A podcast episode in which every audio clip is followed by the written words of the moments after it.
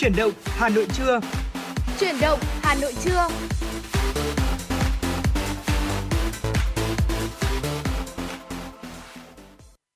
Quý vị và các bạn đang quay trở lại với chuyển động Hà Nội và bây giờ là khung giờ trưa của chương trình. Thật là vui vì Trọng Khương và Phương Nga sẽ lại là những MC đồng hành với quý vị trong suốt 120 phút của chương trình. Thưa quý vị, trong ờ, 120 phút của chương trình thì chúng tôi sẽ liên tục gửi đến cho quý vị những thông tin thời sự đáng chú ý, những nội dung mà chúng tôi chuẩn bị để chia sẻ cùng với quý vị. Và bên cạnh đó, chúng ta cũng không thể quên được những ca khúc thật là hay chúng tôi sẽ lựa chọn và phát tặng cho quý vị trong suốt thời lượng của chương trình số đường dây nóng 024 3773 6688 cùng với là trang fanpage của chương trình FM 96 Thời sự Hà Nội. Uh, chúng ta có thể uh, tương tác với chương trình yêu cầu một giai điệu bài hát mà quý vị muốn lắng nghe ngay trên sóng phát thanh hoặc là những uh, câu chuyện mà quý vị có gặp ở trên đường uh, muốn chia sẻ thêm với quý vị thính giả khác thì chúng tôi sẽ trở thành cầu nối giúp cho quý vị thông qua hai kênh tương tác vừa rồi. Và bây giờ thì uh, mở đầu cho chương trình, mở đầu cho 120 phút trực tiếp sẽ cùng uh, thư giãn trong giây lát với một giai điệu âm nhạc. Thank you.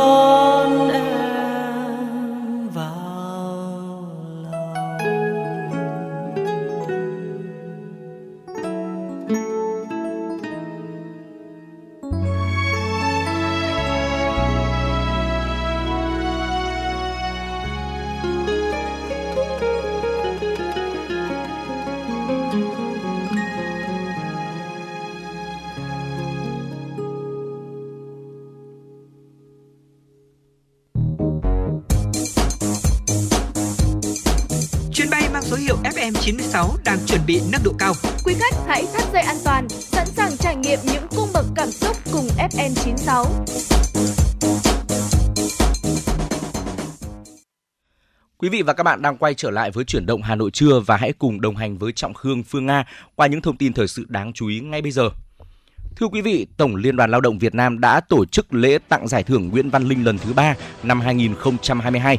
Tới dự có Bí thư Trung ương Đảng, trưởng ban dân vận Trung ương Bùi Thị Minh Hoài, các ủy viên Trung ương Đảng, Phó Thủ tướng Chính phủ Vũ Đức Đam, Chủ tịch Tổng Liên đoàn Lao động Việt Nam Nguyễn Đình Khang, Phó trưởng ban tuyên giáo Trung ương, Chủ tịch Hội Nhà báo Việt Nam, Tổng biên tập báo Nhân dân Lê Quốc Minh. Với 63 đề cử giới thiệu từ các cấp công đoàn qua các vòng lựa chọn kỹ càng chặt chẽ, Hội đồng xét chọn giải thưởng năm nay đã chọn được 10 cán bộ công đoàn tiêu biểu. Đây là động lực to lớn đối với cán bộ công đoàn trong thực thi sứ mệnh đại diện chăm lo, bảo vệ quyền lợi hợp pháp chính đáng của người lao động. Từ đó góp phần thực hiện thắng lợi nghị quyết số 02 ngày 12 tháng 6 năm 2021 của Bộ Chính trị về đổi mới tổ chức và hoạt động của công đoàn Việt Nam trong tình hình mới.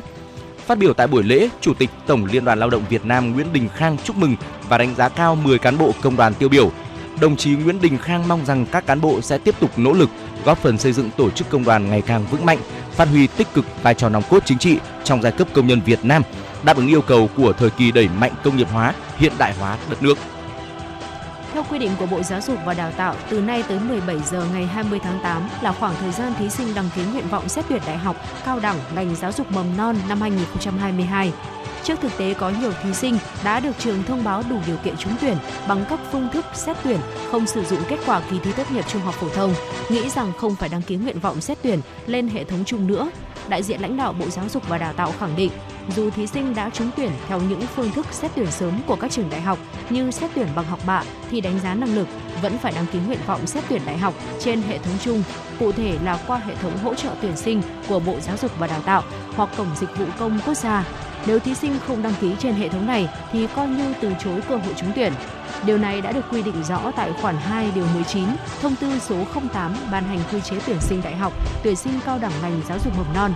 Năm 2022, thí sinh được đăng ký nguyện vọng vào nhiều ngành, nhiều trường khác nhau, không hạn chế số lượng nhưng phải sắp xếp các nguyện vọng theo thứ tự ưu tiên từ cao xuống thấp. Thưa quý vị, theo thông tin từ Sở Giáo dục và Đào tạo Hà Nội, thực hiện đúng lịch công tác tuyển sinh lớp 10 trung học phổ thông năm học 2022-2023, ngày 28 tháng 7, các phòng giáo dục và đào tạo quận huyện thị xã đã nhận kết quả phúc khảo bài thi lớp 10 và trả học sinh giấy báo kết quả tuyển sinh vào lớp 10 trung học phổ thông năm học 2022-2023 sau phúc khảo. Học sinh lưu ý, nếu đủ điều kiện trúng tuyển lớp 10 năm học 2022-2023 sau phúc khảo thì trực tiếp đến trường xác nhận nhập học và nộp hồ sơ.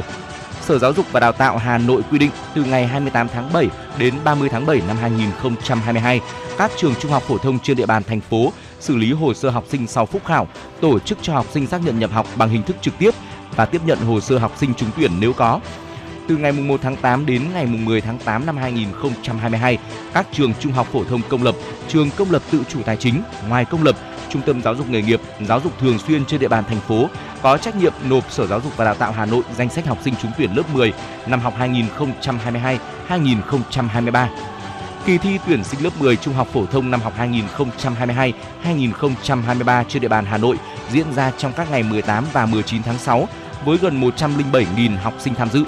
Sở Giáo dục và Đào tạo Hà Nội đã công bố điểm thi cho học sinh vào ngày mùng 8 tháng 7.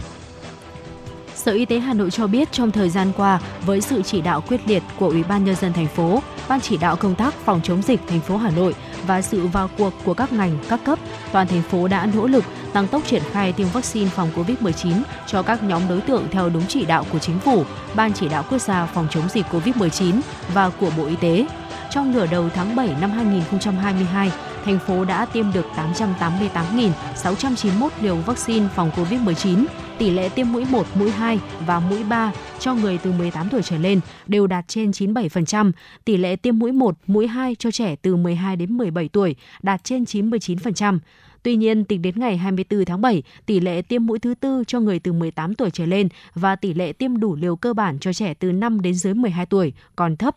Sở Y tế cũng đề nghị Ủy ban nhân dân các địa phương chỉ đạo các ban ngành đoàn thể, các cơ quan đơn vị trên địa bàn tăng cường truyền thông, vận động cán bộ, công chức viên chức, người lao động, quân nhân, chiến sĩ thực hiện tiêm nhắc lại lần 1, lần 2 vaccine phòng COVID-19 theo hướng dẫn của Bộ Y tế đồng thời tiếp tục thực hiện tổ chức tiêm tại các điểm tiêm cố định, các điểm tiêm lưu động tại các trường học, khu công nghiệp. Sở Y tế cũng đề nghị Sở Giáo dục và Đào tạo thành phố tăng cường truyền thông về tác dụng, lợi ích của việc tiêm chủng, những phản ứng có thể gặp sau tiêm chủng và trách nhiệm đảm bảo quyền được tiêm chủng của trẻ em để tạo sự đồng thuận. Đồng thời vận động cha mẹ, người giám hộ đưa trẻ đi tiêm chủng đầy đủ, kịp thời các liều cơ bản cho trẻ từ 5 đến dưới 12 tuổi và liều nhắc lại cho trẻ em từ 12 đến 17 tuổi. Chuyển sang một nội dung đang nhận được nhiều sự quan tâm của dư luận thời gian qua. Thưa quý vị, theo lãnh đạo Sở Thông tin và Truyền thông Hà Nội, loa phường là một trong những hình thức thông tin cơ sở để đưa thông tin thiết yếu đến với người dân và loại hình này không thể thay thế được. Khẳng định nêu trên được bà Nguyễn Thị Mai Hương, Phó Giám đốc Sở Thông tin và Truyền thông Hà Nội đưa ra tại buổi cung cấp thông tin về một số nội dung của kế hoạch thực hiện chiến lược phát triển lĩnh vực thông tin cơ sở giai đoạn 2022-2025 diễn ra vào sáng 27 tháng 7. Theo bà Hương, loa phường là một trong những hình thức thông tin cơ sở ở Hà Nội để đưa thông tin thiết yếu đến với người dân. Ngoài hình thức này, thành phố còn có các hình thức khác là cổng thông tin điện tử, bản tin điện tử, bản tin khu dân cư.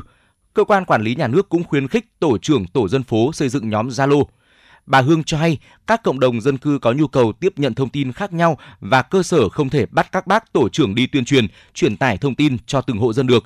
Vì vậy khi phát qua hệ thống loa thì người dân nắm được rồi tiếp tục truyền tải thông tin cho nhiều người khác.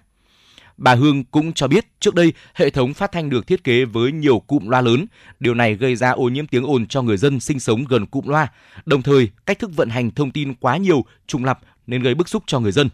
Sau đó, thành phố đã hạn chế số lượng loa, cho phép các địa phương căn cứ vào nhu cầu truyền thông để chủ động quyết định vị trí lắp đặt loa, nhưng phải tránh khu vực trường học, khu vực có người già sinh sống, khu vực có đoàn ngoại giao.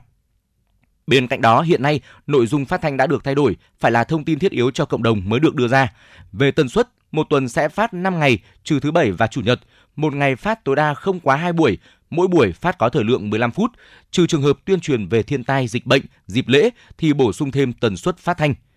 Bà Hương cho hay hình ảnh ta đi trên đường Hà Nội mà nghe loa phóng thanh phát ra chỉ còn là câu chuyện của thập kỷ trước. Loa phường là một kênh thông Loa phường là một kênh không thể thay thế được. Ngay nhiều nước tiên tiến trên thế giới, trong đó có Nhật Bản, hệ thống loa phục vụ cộng đồng vẫn đang được duy trì. Nói rõ hơn về kế hoạch thực hiện chiến lược phát triển lĩnh vực thông tin cơ sở giai đoạn 2022-2025, vị lãnh đạo Sở Thông tin và Truyền thông Hà Nội khẳng định các mục tiêu, chỉ tiêu trong kế hoạch hoàn toàn bám sát quyết định số 135 QĐ-TTG ngày 20 tháng 1 năm 2020 của Thủ tướng Chính phủ và quyết định số 1381 QĐ BTTTT ban hành ngày 7 tháng 9 năm 2021. Theo bà Hương, đây là chủ trương lớn của chính phủ được cụ thể hóa trong chiến lược của Bộ Thông tin và Truyền thông. Hiện có 20 địa phương đang triển khai, trong đó có Hà Nội. Hiện Hà Nội có 579 xã, phường, thị trấn và có 579 đài truyền thanh cơ sở, 100% đã có đài truyền thanh hoạt động. Qua các giai đoạn khác nhau, tùy mục tiêu tuyên truyền, Sở đã có văn bản tham mưu đến thành phố để loa phường truyền tải thông tin đến cơ sở đạt hiệu quả nhất, đồng thời thay đổi phương thức vận hành, nỗ lực cải tiến làm sao để nội dung gần gũi, sát dân nhất. Trong đợt dịch COVID-19, loa phường có vai trò rất là đặc biệt, đã hoạt động rất hiệu quả. Về kỹ thuật vận hành, áp dụng, bà Hương cho biết đã có văn bản quy định rõ do Thủ tướng, Bộ Thông tin và Truyền thông ban hành. Bà Hương nói, kế hoạch nhằm xây dựng hệ thống thông tin nguồn từ trung ương đến địa phương để cấp trung ương nhấn nút thì cấp xã phường cũng nhận được thông tin. Việc ứng dụng công nghệ mới sẽ giảm thiểu nhân lực đang kiêm nhiệm ở các địa phương. Giọng đọc AI giúp tiết kiệm thời gian truyền tải thông tin, chất lượng âm thanh phát ra. Những điều vừa rồi là một bước tiến với mong muốn hướng tới để loa phường hoạt động hiệu quả hơn, gần gũi hơn. Thưa quý vị, đó là những tin tức mà biên tập viên Kim Anh đã gửi về cho chương trình. Và bây giờ thì chúng ta sẽ cùng uh, tạm dừng dòng chảy tin tức một chút và thư giãn với một giai điệu âm nhạc. Ngay sau đó thì Phương Nga và Trọng Khương sẽ quay trở lại.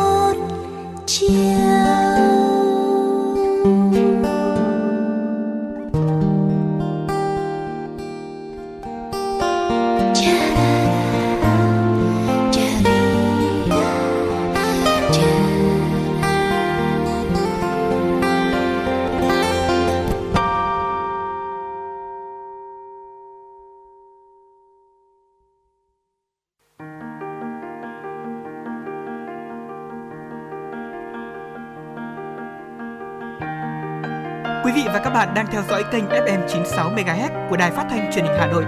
Hãy giữ sóng và tương tác với chúng tôi theo số điện thoại 024 3773 6688.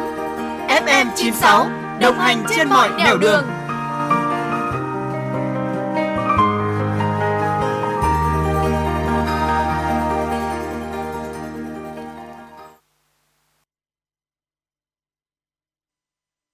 Này, cậu định đăng ký học ngành gì đấy? Tớ định học ngôn ngữ Nhật mà chưa biết nên nộp vào trường nào. Thế tiêu chí của cậu là gì? Thì dễ xét tuyển này, thực hành nhiều này, ra trường dễ xin việc. Trường Đại học Nguyễn Trãi là chuẩn luôn. Thế à? Đây là trường tiên phong, đào tạo công dân toàn cầu với đa dạng ngành nghề như công nghệ thông tin, ngôn ngữ Nhật, Hàn Quốc học, Trung Quốc học, quản trị kinh doanh, thiết kế đồ họa, quản trị kinh doanh du lịch. Wow. Mà đặc biệt là ứng dụng 70% thực hành, 30% lý thuyết. Ôi, hợp lý phết nhở. Cậu có định nộp không? Có chứ. Học ở đây còn được đăng ký học chuyển tiếp theo mô hình 2 cộng 2, Ừ. 3 cộng 1 sang các trường đại học của Hàn Quốc, Nhật Bản. Ra trường thì dễ dàng làm việc tại các doanh nghiệp trong và ngoài nước. Xịn chưa? Ôi, háo hức quá. Hot hơn nữa là cơ hội tham gia thực tập hưởng lương tại Nhật Bản, Singapore, Hàn Quốc từ năm thứ hai đại học, chuẩn đầu ra hai ngoại ngữ luôn. Đây chính là mục tiêu của tớ đấy.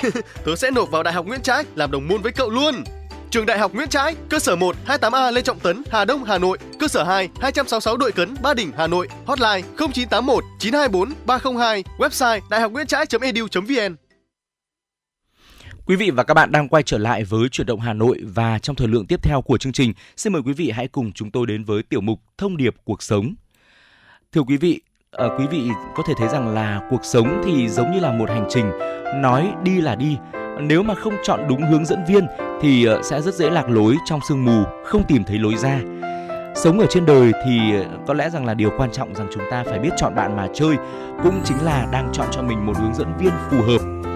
Bạn tốt đồng chí hướng có thể khiến cuộc sống rực sáng hơn bạn xấu sẽ chỉ kéo chúng ta xuống vực theo họ mà thôi chẳng phải ngẫu nhiên mà các cụ bảo rằng gần mực thì đen gần đèn thì dạng trong thế giới của người trưởng thành tình bạn còn đáng giá hơn cả vàng bạc chọn đúng bạn thì chặng đường phía trước mới suôn sẻ còn chọn nhầm bạn thì con đường về sau sẽ rất là bấp bênh gập ghềnh cũng giống như là một nho gia từng nói rằng là chọn bạn mà chơi là điều rất quan trọng thành bại đời người đều có liên quan tới người mà bạn ừ, kết giao. Khi còn trẻ, chúng ta ai cũng thích làm phép cộng cho cuộc sống, luôn muốn mở rộng vòng tròn bạn bè của mình. Với ai cũng hai tiếng huynh đệ.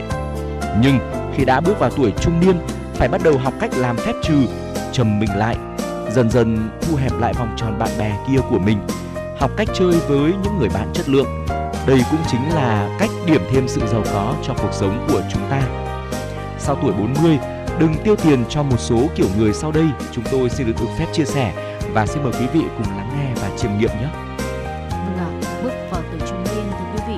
sống và công việc thì đều đã ổn định. Cuộc đời sau này, chất lượng của đối tượng mà chúng ta kết giao sẽ ảnh hưởng rất nhiều tới chất lượng cuộc sống. Khi đã qua lại với những người chỉ biết hút thuốc, uống rượu hay là đánh bài với bạn thì chúng ta cho rằng cuộc sống là phải vui, phải hưởng thụ như vậy. Thực ra, một cuộc sống tươi đẹp lại đang bị lãng phí.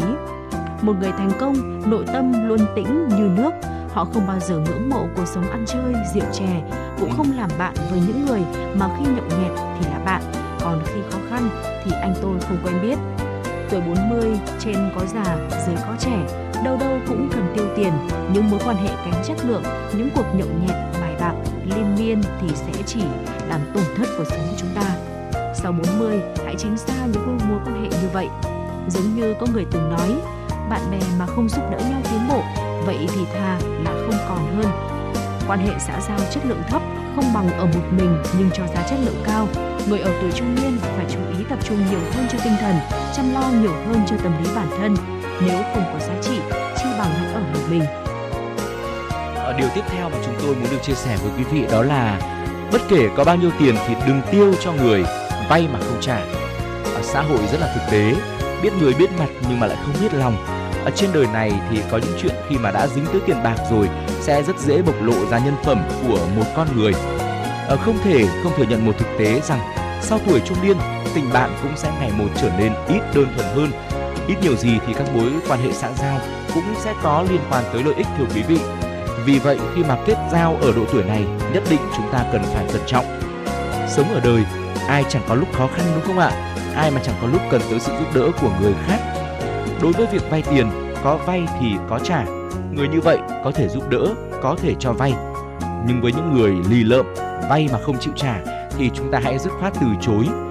Thế gian này thì không thiếu những người mặt dày, vay tiền không trả, cứ nghĩ tiền vay được rồi là của mình, sót không nỡ trả. Không có tiền của ai là từ trên trời rơi xuống cả thưa quý vị.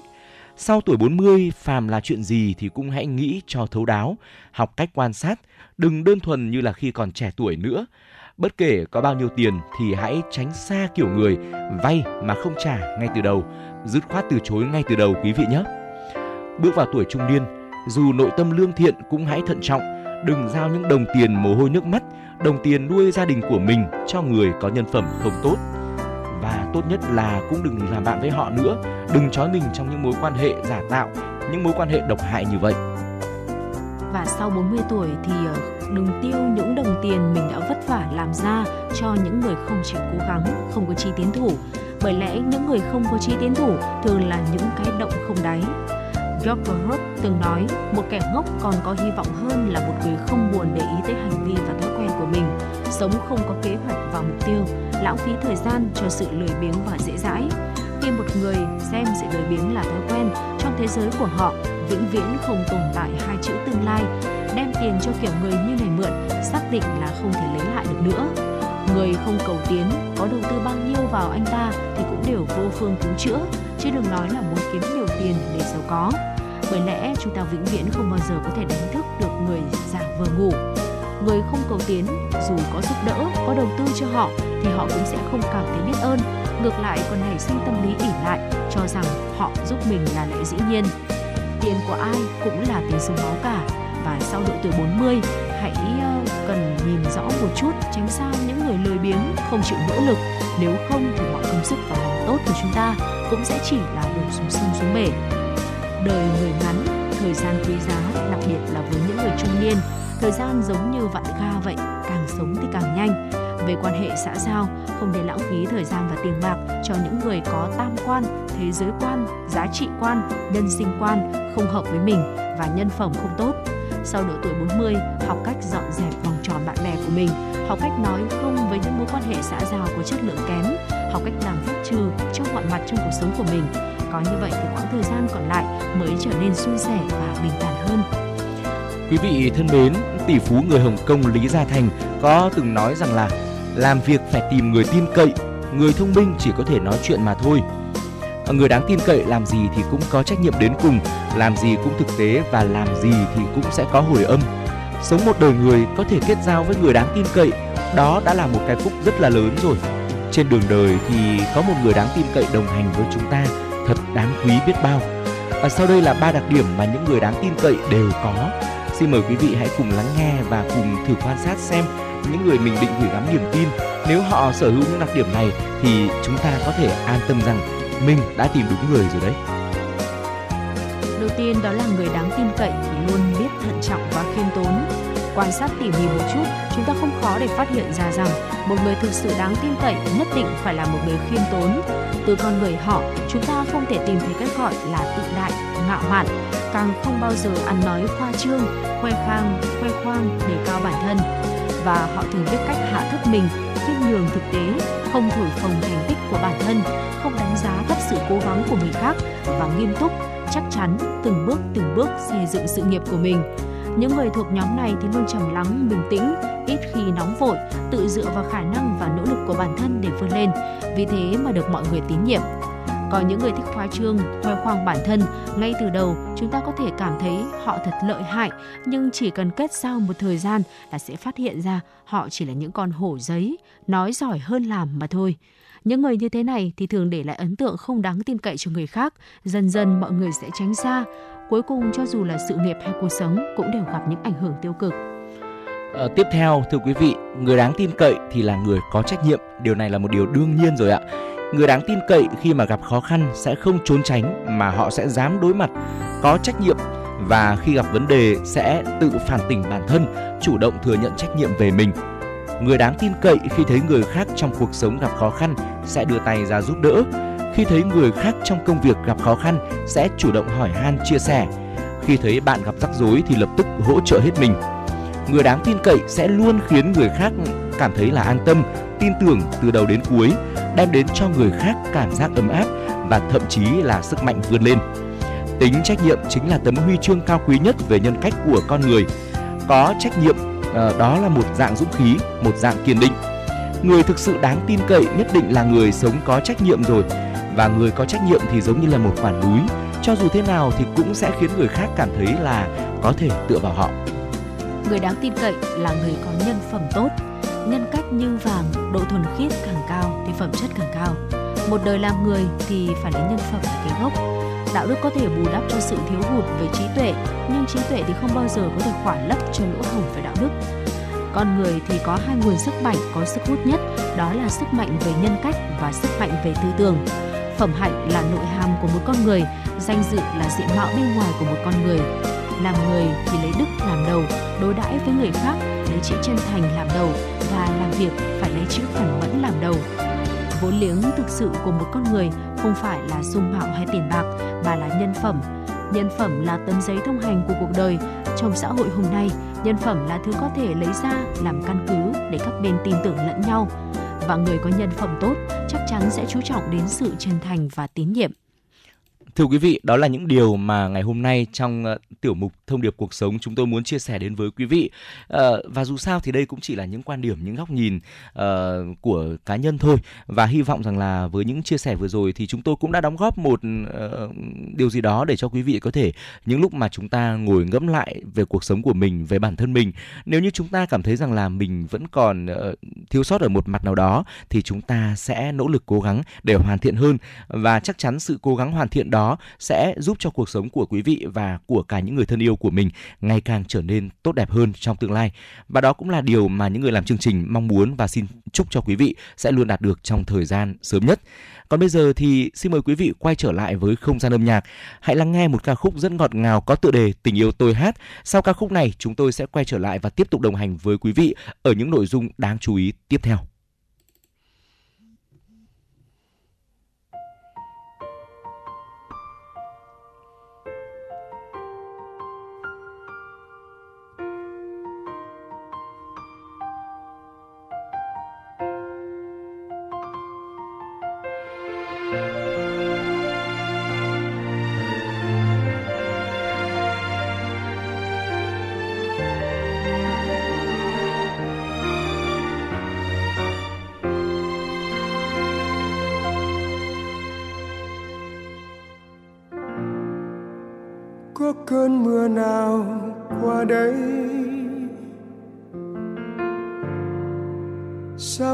Trong xanh là thế. Giá như em còn bên tôi. Giá như tôi đừng lặng lẽ. Giá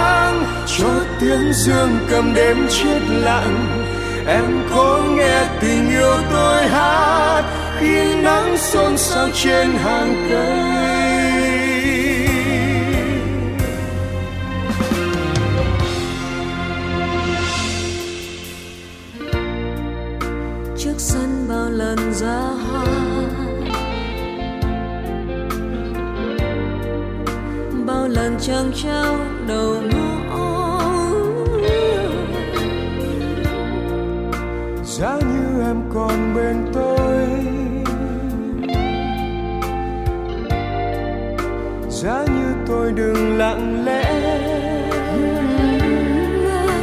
Giấc ngủ vui chiều hôm giữa đêm đài bỏ những dại khờ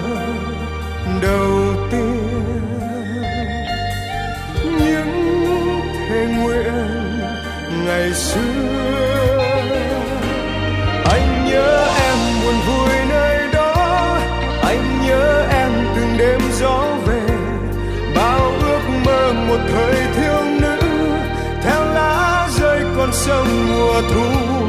Xuân thiết tha mùa xuân đi mãi em ghé qua dừng chân đứng lại. Đông đến chỉ niềm vui nước mắt tre vẫn xanh hai bên đường ta. Theo gió qua miền quê hoang vắng cho tiếng dương cầm đến chết lặng. Em có nghe tình yêu tôi hát khi nắng xôn xao trên hàng cây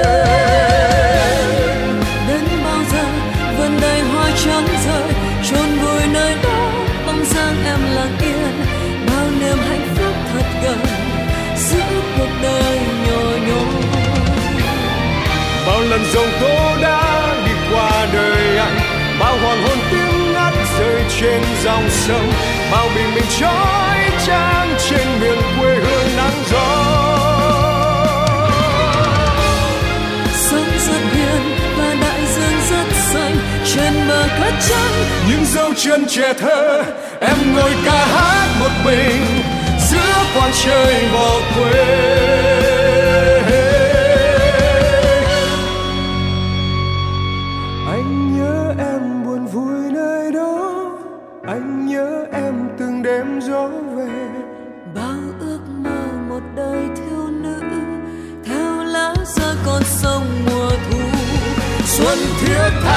tha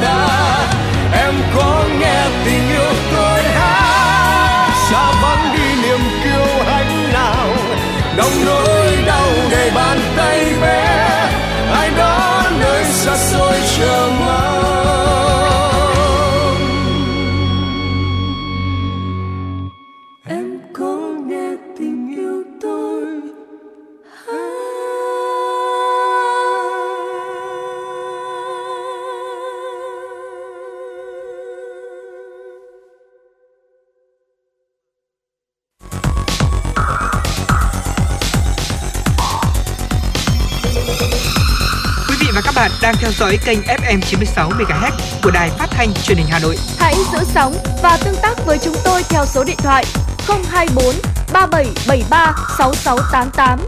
FM 96 đồng hành trên mọi nẻo đường.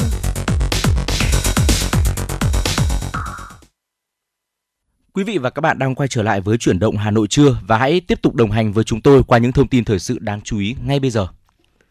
Thưa quý vị, theo Sở Công Thương Hà Nội, thời gian qua, Sở đã chủ trì phối hợp với các sở ngành liên quan, Ủy ban Nhân dân các quận huyện thị xã xây dựng kế hoạch chuyển đổi mô hình quản lý kinh doanh khai thác chợ trên địa bàn quận huyện giai đoạn 2022-2025 tiếp tục phối hợp đôn đốc các địa phương tổ chức triển khai kế hoạch về phát triển và quản lý chợ trên địa bàn thành phố giai đoạn 2021-2025 về giải tỏa chợ cóc, Sở Công Thương Hà Nội đã chủ động phối hợp chặt chẽ với các sở ngành liên quan và Ủy ban nhân dân các quận huyện, thị xã chủ động ra soát, thống kê kiểm tra, xử lý và tổ chức giải tỏa các tụ điểm, chợ cóc và hoạt động kinh doanh lấn chiếm vỉa hè, lòng đường gây mất vệ sinh an toàn thực phẩm, vệ sinh môi trường, mỹ quan đô thị, ảnh hưởng đến an toàn giao thông. Qua tổng hợp báo cáo của Ủy ban nhân dân các quận huyện, thị xã, trên địa bàn thành phố còn 31 chợ cóc lấn chiếm lòng đường, vỉa hè ảnh hưởng đến giao thông, làm mất mỹ quan đô thị, vệ sinh môi trường và không bảo đảm an toàn vệ sinh thực phẩm. Theo đánh giá của Sở Công Thương Hà Nội, hầu hết các chợ trên địa bàn do xây dựng từ lâu, việc cải tạo nâng cấp còn hạn chế nên cơ sở vật chất hạ tầng tại chợ xuống cấp nghiêm trọng. Công tác bảo đảm an toàn thực phẩm cũng gặp khó khăn do cơ sở hạ tầng chợ xuống cấp, tiến độ đầu tư xây dựng các công trình điện trọng điểm còn chậm. Nhân kỷ niệm 30 năm quan hệ ngoại giao Việt Nam Hàn Quốc, diễn đàn hợp tác Việt Hàn vừa được tổ chức với chuỗi sự kiện, trong đó có chương trình giao lưu văn hóa âm nhạc thời trang. Chương trình gala giao lưu văn hóa âm nhạc thời trang đã kết nối người lao động, gia đình đa văn hóa người Việt Nam và Hàn Quốc, doanh nhân, doanh nghiệp chia sẻ yêu thương, cùng nhau xây dựng tương lai tốt đẹp hơn sau 2 năm đại dịch toàn cầu.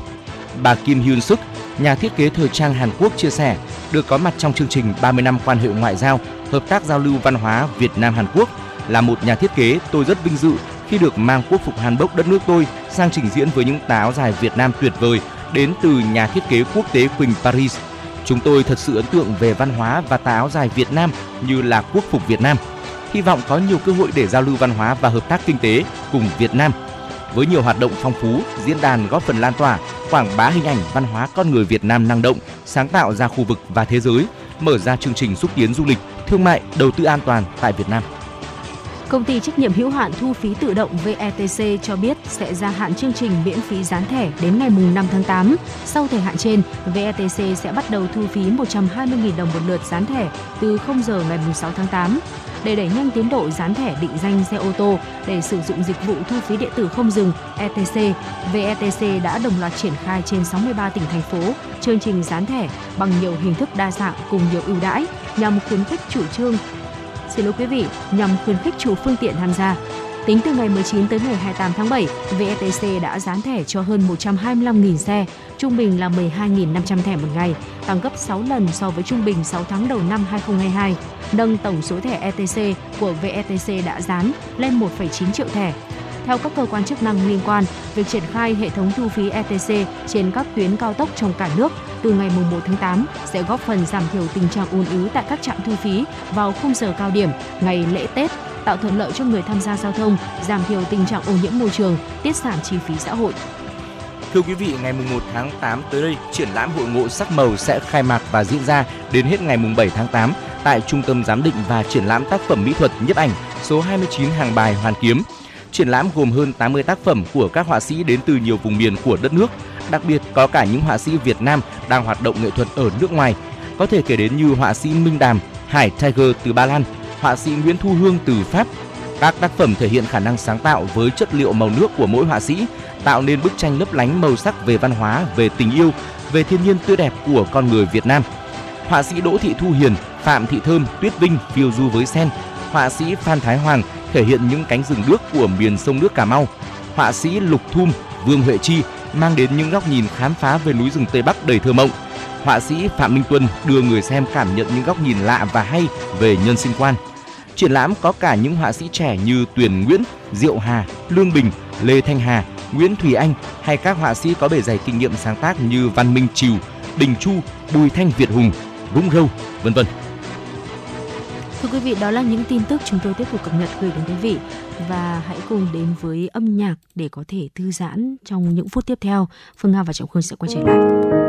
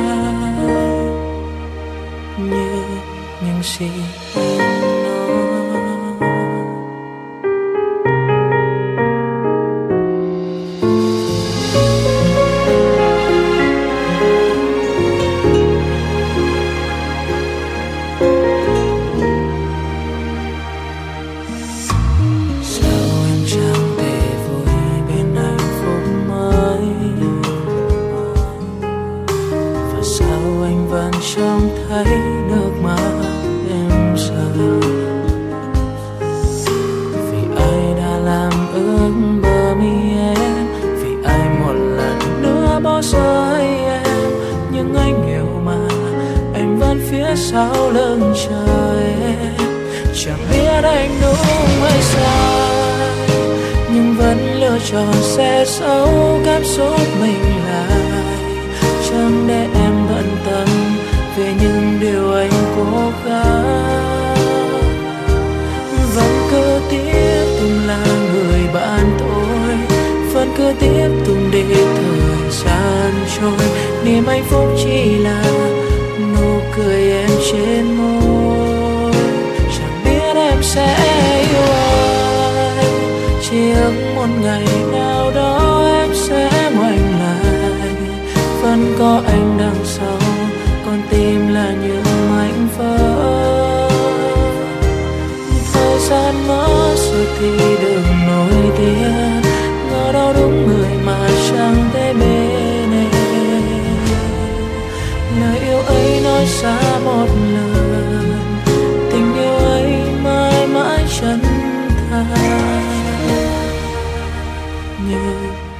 những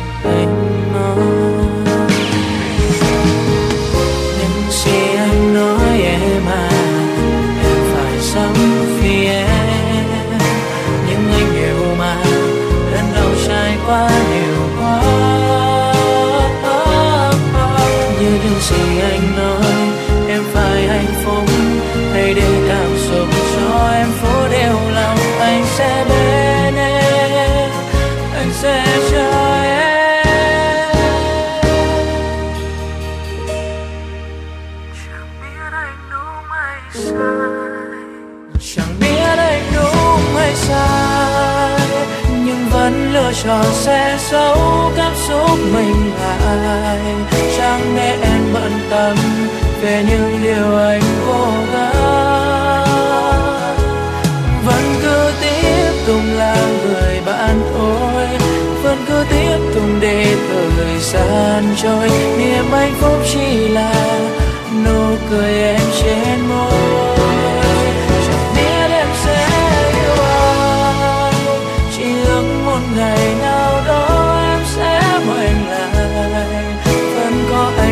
Sau, con tim là những mảnh vỡ. Thời gian mất rồi thì đừng nổi tiếng ngờ đâu đúng người mà chẳng thấy bên em. Lời yêu ấy nói xa một lần. Tình yêu ấy mãi mãi chân thành. Như những gì anh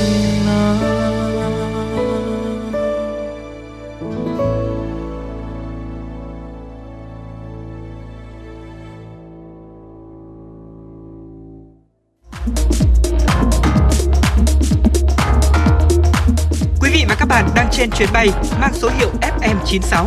Hãy thư giãn, chúng tôi sẽ cùng bạn trên mọi cung đường. Hãy giữ sóng và tương tác với chúng tôi theo số điện thoại 024 3773 6688.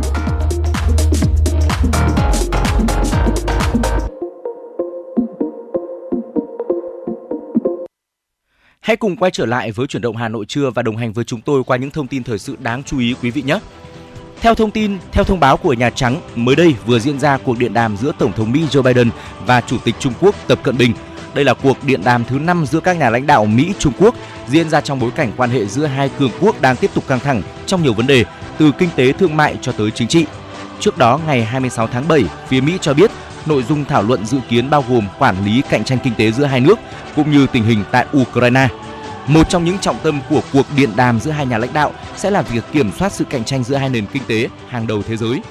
Chính quyền của Tổng thống Biden hiện đang cân nhắc dỡ bỏ thuế nhập khẩu đối với một số mặt hàng Trung Quốc nhằm thúc đẩy nền kinh tế Mỹ. Tuy nhiên, Tổng thống Biden vẫn chưa đưa ra quyết định cuối cùng về vấn đề này. Theo một nghiên cứu mới đây, khoảng 1 trên 20 người có kết quả xét nghiệm dương tính với COVID-19 trên toàn thế giới có vấn đề về khứu giác hoặc vị giác trong ít nhất 6 tháng. Nghiên cứu được thực hiện bởi một nhóm các chuyên gia quốc tế, trong đó có một số người đến từ Vương quốc Anh và phân tích dữ liệu từ 18 nghiên cứu trên 3.699 bệnh nhân. Được công bố trên tập san y khoa BMG, nghiên cứu đã sử dụng mô hình để ước tính có bao nhiêu người tiếp tục bị thay đổi vị giác hoặc khứu giác trong ít nhất 6 tháng sau khi nhiễm COVID-19. Kết quả cho thấy có khoảng 5,6% bệnh nhân bị rối loạn chức năng khứu giác trong ít nhất 6 tháng, trong khi 4,4% bị thay đổi vị giác vào tháng 7 đã có khoảng 550 triệu ca nhiễm COVID-19 trên toàn cầu, có nghĩa là 15 triệu người có thể gặp vấn đề về khứu giác và 12 triệu bệnh nhân có vấn đề về vị giác, nghiên cứu ước tính. Phụ nữ ít có khả năng phục hồi khứu giác và vị giác và những bệnh nhân nhiễm COVID-19 lần đầu có nhiều khả năng bị các vấn đề trên trong thời gian dài mọi người chỉ nhận ra tầm quan trọng của khứu giác khi nó bị mất đi và họ có thể bị đau khổ nghiêm trọng khi mất đi các giác quan này. Pháp sẽ tăng cường giám sát các nhà máy điện hạt nhân của tập đoàn điện hạt nhân EDF, đảm bảo rằng nước này sẽ có đủ sản lượng điện cho mùa đông sắp tới. Đây là thông tin do một quan chức tại Bộ Năng lượng Pháp đưa ra. Một nửa trong số 56 lò phản ứng hạt nhân trong nước của EDF hiện đang hoạt động tại ngoại tuyến theo kế hoạch bảo trì và khắc phục các vấn đề ăn mòn. Điều đó đã buộc tập đoàn này phải liên tục cắt giảm dự báo sản lượng trong năm, làm tăng thêm lo ngại về tình trạng thiếu điện vào mùa đông sắp tới trong bối cảnh khủng hoảng năng lượng ở châu Âu sau khi Nga tấn công quân sự Ukraine. Chính phủ Pháp trong đó đang trong quá trình nắm toàn quyền kiểm soát EDF vào đầu tuần này đã đồng ý với Bộ Năng lượng nước này về việc thiết lập cập nhật quan sát hàng tháng liên quan đến tiến độ các công trình bảo trì và tính khả dụng của các lò phản ứng.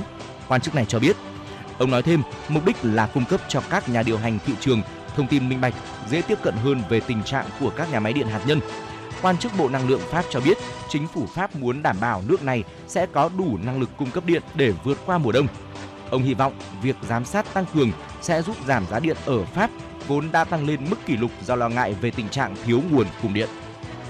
Một loạt vụ cá mập tấn công người đã xảy ra dọc bờ biển New York của Mỹ trong mấy tuần vừa qua, khiến người dân hoảng sợ. Giới chức địa phương phải đưa ra cảnh báo. Điều này khiến người dân hoảng sợ và giới chức địa phương phải đưa ra cảnh báo. Chỉ trong một tháng vừa qua thì đã có 6 người bị cá mập tấn công. Mặc dù các nạn nhân may mắn không bị thương nặng hay tử vong, nhưng đây là những vụ việc nguy hiểm liên quan tới cá mập được ghi nhận đầu tiên ở New York kể từ khi xảy ra hai vụ vào năm 2018 giới chức New York và một số bang bờ đông nước Mỹ đã phải yêu cầu một số khu vực bãi tắm, bờ biển tạm ngừng đón khách mùa hè năm nay. Thống đốc bang New York cũng yêu cầu tăng cường các cuộc tuần tra trên biển bằng trực thăng và máy bay không người lái để xác định chính xác các khu vực có cá mập xuất hiện và đưa ra cảnh báo kịp thời cho người dân. Thưa quý vị, đó là một số những thông tin đáng chú ý chúng tôi cập nhật và gửi đến quý vị. Sẽ vẫn còn những nội dung tiếp theo nữa ở khung giờ thứ hai của chủ động Hà Nội trưa. Hãy cố định tần số và tiếp tục đồng hành với chúng tôi sau khi lắng nghe một ca khúc quý vị nhé.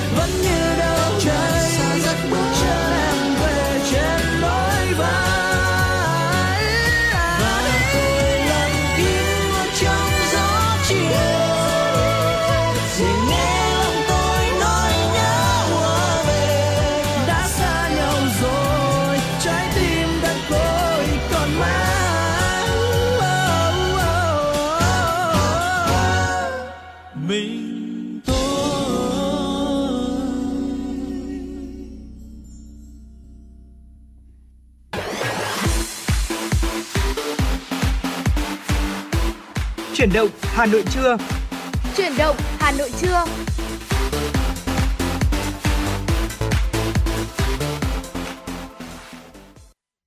Thưa quý vị, như vậy là chúng ta đã cùng với nhau đi qua một nửa hành trình của chuyển động Hà Nội trưa rồi. Ở trong 60 phút tiếp theo thì xin mời quý vị hãy cùng cố định tần số để tiếp tục ờ, đồng hành với Trọng Khương và Phương Nga qua những nội dung đáng chú ý mà chương trình đã chuẩn bị để gửi tặng quý vị nhé. Thưa quý vị, trong tháng 6 và tháng 7 này, nhiều địa phương trên cả nước diễn ra những ngày hội đầy tình yêu thương, tinh thần nhân ái của cộng đồng. Chuỗi ngày hiến máu thuộc hành trình đỏ lần thứ 10 được 46 tỉnh thành phố lên phương án chuẩn bị chu đáo, vừa đảm bảo tiếp nhận nguồn máu an toàn cho điều trị, vừa đảm bảo yêu cầu phòng chống dịch COVID-19. Suốt 10 năm qua, Hành trình đỏ đã hoàn thành xuất sắc sứ mệnh kết nối dòng máu Việt.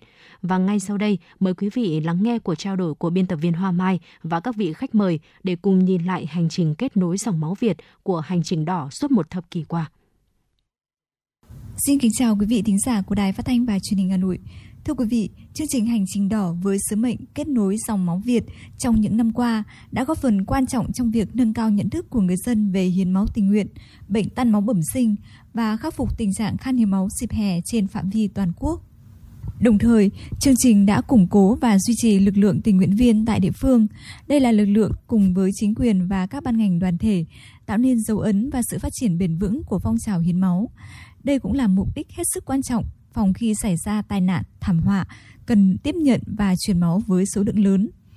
Năm nay, Hành trình đỏ 2022 được tổ chức sớm nhất từ đầu tháng 6 với sự tham gia của nhiều địa phương nhất, đánh dấu kỷ niệm 10 năm hành trình kết nối dòng máu Việt. Trong chương trình tọa đàm ngày hôm nay, chúng ta sẽ cùng nhìn lại một thập kỷ đồng hành cùng người bệnh cần máu của Hành trình đỏ. Cùng trao đổi về chủ đề Sứ mệnh kết nối dòng máu Việt là sự tham gia của ba vị khách mời. Tôi xin được trân trọng giới thiệu tiến sĩ bác sĩ Trần Ngọc Quế, giám đốc Trung tâm máu quốc gia. Xin chào MC Hoa Mai và thính giả đang nghe đài phát thanh và truyền hình Hà Nội. Dạ vâng ạ, à, vị khách mời thứ hai tôi xin được giới thiệu anh chị Xuân Thủy, Chủ tịch Hội Thanh niên Vận động Hiến máu Hà Nội. Vâng, à, xin uh, kính chào quý vị thính giả. Ba vị khách mời thứ ba à, xin được giới thiệu bạn Trần Văn Nam, sinh viên Học viện Y Dược học cổ truyền Việt Nam. Dạ vâng ạ, xin uh, chào chị MC và toàn thể quý vị thính giả. À, cảm ơn các vị khách mời đã nhận lời tham gia chương trình tọa đàm ngày hôm nay. À, chương trình được à, thực hiện với chủ đề sứ mệnh kết nối dòng máu Việt. Trước khi bắt đầu vào cuộc trò chuyện, xin mời quý vị khách mời và các vị thính giả cùng nghe phóng sự Hành trình đỏ kết nối dòng máu Việt. Hành trình đỏ trước hết để lan tỏa tinh thần hiến máu tình nguyện tới đông đảo người dân trên cả nước. Càng ngày tinh thần hiến máu của người dân càng tốt hơn, nhất là trong những đợt bùng phát dịch vừa qua tại mỗi địa phương. Đây thực sự là một hoạt động nổi bật với sự vào cuộc của lãnh đạo và hệ thống chính trị, xã hội các cấp, trở thành niềm háo hức, mong chờ của đông đảo tầng lớp nhân dân. Đây là năm thứ 6 mình tham gia hành trình đỏ. Đây là một chương trình rất là ý nghĩa để cho những người có thể ờ, tham gia và chia sẻ với giọt máu của mình đến với những người bệnh. Rất mong là cái chương trình này càng ngày, ngày càng phát triển và có thể là phát triển nhiều hơn nữa. Em đến đây em được tham gia hiến máu thì em cảm thấy vô cùng hạnh phúc bởi vì được ờ, góp phần giúp đỡ tất cả các bệnh nhân trên cả nước cùng với mọi người ở đây. Mình đã trải qua là 37 lần hiến máu. Tính đến hiện tại bây giờ thì mình cũng đã vận động được khoảng à, 200 hơn 200 người từ à, gia đình, à, bạn bè với cả đồng nghiệp của mình thì ra nhiều khi mình cảm thấy mỗi một lần hiến máu xong là mình cảm thấy giúp được một phần nhỏ bé của mình nhưng mà giúp đỡ được cho rất nhiều người. Những năm qua, dù có những thời điểm khó khăn do ảnh hưởng của thiên tai, dịch bệnh, nhưng hành trình đỏ đều đã đạt được mục tiêu rất tích cực. Trước hết là góp phần nâng cao nhận thức của các tầng lớp nhân dân, đặc biệt thu hút sự quan tâm của các nhà quản lý, mở rộng đối tượng hiến máu, thúc đẩy phong trào hiến máu ngày càng chất lượng, hiệu quả, bền vững. Đồng thời, hành trình đỏ cũng tích cực tuyên truyền về bệnh tan máu bẩm sinh, củng cố và duy trì lực lượng tình nguyện viên tại địa phương. Tiến sĩ bác sĩ Bạch Quốc Khánh, Viện trưởng Viện Huyết học Truyền máu Trung ương, trưởng ban tổ chức hành trình đỏ cho rằng với nhiều địa phương, hành trình đỏ mang đến những làn gió mới để thúc đẩy phong trào hiến máu tại các huyện xa, tạo sự phát triển nhanh, mạnh, lan tỏa rộng rãi đến đồng bào các dân tộc và người dân cả nước. Tính cho đến thời điểm này thì có tới 57 tỉnh thành phố đã tham gia vào hành trình đó ờ, có những tỉnh ờ, tổ chức ờ, liên tục cả 10 năm. Chúng tôi nghĩ rằng là cái việc mà các cái tỉnh tham gia thì nó sẽ càng ngày càng nhiều bởi vì là bây giờ thì ban chỉ đạo các tỉnh đang làm việc rất là tốt và họ đã tổ chức không phải chỉ những hoạt động hiến máu của hành trình đỏ mà còn tổ chức rất là nhiều các cái hoạt động hiến máu tình nguyện giải đều trong cả năm. Một thập kỷ qua, hành trình đỏ với sứ mệnh kết nối dòng máu Việt đã diễn ra sôi nổi rực rỡ tại tất cả các địa phương. Sắc màu và thanh âm sống động của hành trình đỏ đã nhuộm thắm khắp mọi miền đất nước, từ địa đầu móng cái đến tận đất mũi Cà Mau, từ Tây Bắc hùng vĩ, Tây Nguyên nắng gió đến miền biển sôi động, từ các thành phố lớn đến các huyện vùng xa. Trong 10 năm, đã có 58 tỉnh thành phố tham gia hành trình đỏ với gần 700.000 đơn vị máu được hiến tặng. Tinh thần tình nguyện của hàng vạn tấm lòng nhân ái từ khắp mọi miền Tổ quốc đã trao giọt máu đào, đã khiến hành trình đỏ trở thành một chương trình kết nối trái tim yêu thương, kết nối dòng máu Việt. Thưa tiến sĩ bác sĩ Trần Ngọc Quế là người đã đồng hành nhiều năm với hành trình đỏ. Bác sĩ nhận thấy chương trình đã có sự lan tỏa như thế nào về nghĩa cử hiến máu của những người tình nguyện viên trên cả nước? Có thể thấy, nói rằng là đến thời điểm này cái chương trình hành trình đỏ đã đã đạt được những cái mục tiêu chúng ta ban đầu đề ra là lan tỏa cái tinh thần hiến máu tình nguyện cũng như là phòng chống bệnh thalassemia à, bệnh thalassemia bẩm sinh đến cộng đồng với mục tiêu là kết nối dòng máu Việt. Thế thì chương trình ngay từ đầu năm 2013 chúng ta chỉ có 15 tỉnh thành phố tổ chức và chúng ta chỉ tiếp nhận được hơn 12.000 viên máu. Đến bây giờ thì đã có tổng số là 58 tỉnh thành phố uh, đã từng tổ chức và tổ chức nhiều lần cái ờ, hành trình đỏ và chúng ta đã tiếp nhận gần 700.000 đơn vị máu và cái hoạt động hành trình đỏ thì nó lúc đầu chúng ta tổ chức chủ yếu là các thành phố lớn, các cái trung tâm của các địa phương. Tuy nhiên hành trình đỏ đã tổ chức đến các quận huyện, các phường xã và nó từ mọi miền tổ quốc từ ờ, Hà Giang đồng ờ, đến từ mũi Cà Mau đến Móng Cái đến Kiên Giang tất cả các tỉnh thành phố trên cả nước đã tham gia tổ chức hành trình đỏ và như vậy thì cái tính lan tỏa của hành trình đỏ rất là lớn trong cái ờ, cho người dân hiểu về cái hiến máu tình nguyện cũng như là bệnh tan máu bẩm sinh và các lực lượng tham gia vận động tổ chức tiếp nhận máu cũng như là chúng ta tiếp nhận cái nguồn máu trên khắp cả mọi miền tổ quốc nó thực sự thực hiện được cái mục tiêu ban đầu của chúng ta đề ra đó là kết nối dòng máu Việt. Dạ vâng ạ, có thể thấy ấn tượng sôi nổi ý nghĩa gắn kết những người công tác làm nhân đạo trên khắp các tỉnh thành phố, đó chính là những cái dấu ấn mà chương trình hành trình đỏ đã thực hiện trong suốt 10 năm vừa qua. Thưa bác sĩ, vậy bác sĩ ấn tượng nhất với hành trình đỏ của năm nào ạ? Bác sĩ có thể chia sẻ một cái câu chuyện đặc biệt trong cái chuyến hành trình suốt từ Bắc vào Nam ạ? Qua 10 năm tổ chức hành trình đỏ thì mỗi một năm cái màu sắc ờ, cái cái ấn tượng nó rất là đặc biệt của từng năm. Một, ví dụ năm đầu tiên, năm 2013 là năm đầu tiên chúng ta tổ chức, chúng ta chưa lường hết được các cái hoạt động hành trình đỏ thì hành trình đỏ lại mang một cái nét rất là tươi mới, rất là ờ, đậm nét liên quan đến cái cách thức tổ chức liên quan đến cách kết nối và liên quan đến cái sự tác động đến người dân với hai đoàn hành trình ở phía phía, phía nam ra bắc và khu vực phía bắc về thủ đô. Thì uh, đấy là cái những hình ảnh mà tình nguyện viên không ngại nắng mưa mồ hôi nhễ nhại mặc quần áo ướt đẫm mồ hôi để mà tham gia vận động hiến máu và tham gia cái hành trình. Buổi sáng thì tổ chức hành trình ở địa phương này và buổi tối đến một tỉnh khác để tiếp tục uh, tổ chức chương trình và ngày hôm sau tổ chức tham gia hiến máu và lại di chuyển trên đường. Thì đấy là những cái hình ảnh rất đẹp của giai đoạn đầu. Và trong cái giai đoạn sau tức là những 5 năm trở lại đây thì chúng ta không tổ chức các cái đoàn hành trình đỏ. Bởi vì khi các địa phương đã có những cái đội ngũ tình nguyện viên các cái uh, địa phương đã tổ chức tốt được cái chương hành trình đỏ địa phương thì uh, có nhiều cái nét để mà rất là đặc biệt. Nhưng tuy nhiên đối với tôi ấn tượng nhất trong giai đoạn gần đây đó, đó là năm 2021 khi mà đại dịch Covid bùng phát chúng ta đã phải thay đổi cái phương thức tổ chức. Và rất nhiều địa phương mà khi mà bị giãn cách chúng ta vẫn tổ chức được. Ờ, cái hình thức ờ, tổ chức hành trình đỏ. Còn có nhiều địa phương không tổ chức ờ, giãn cách thì cái hình thức tổ chức hành trình đỏ đã rất mạnh mẽ và qua đấy chúng ta vẫn tiếp nhận được cái nguồn máu rất là lớn.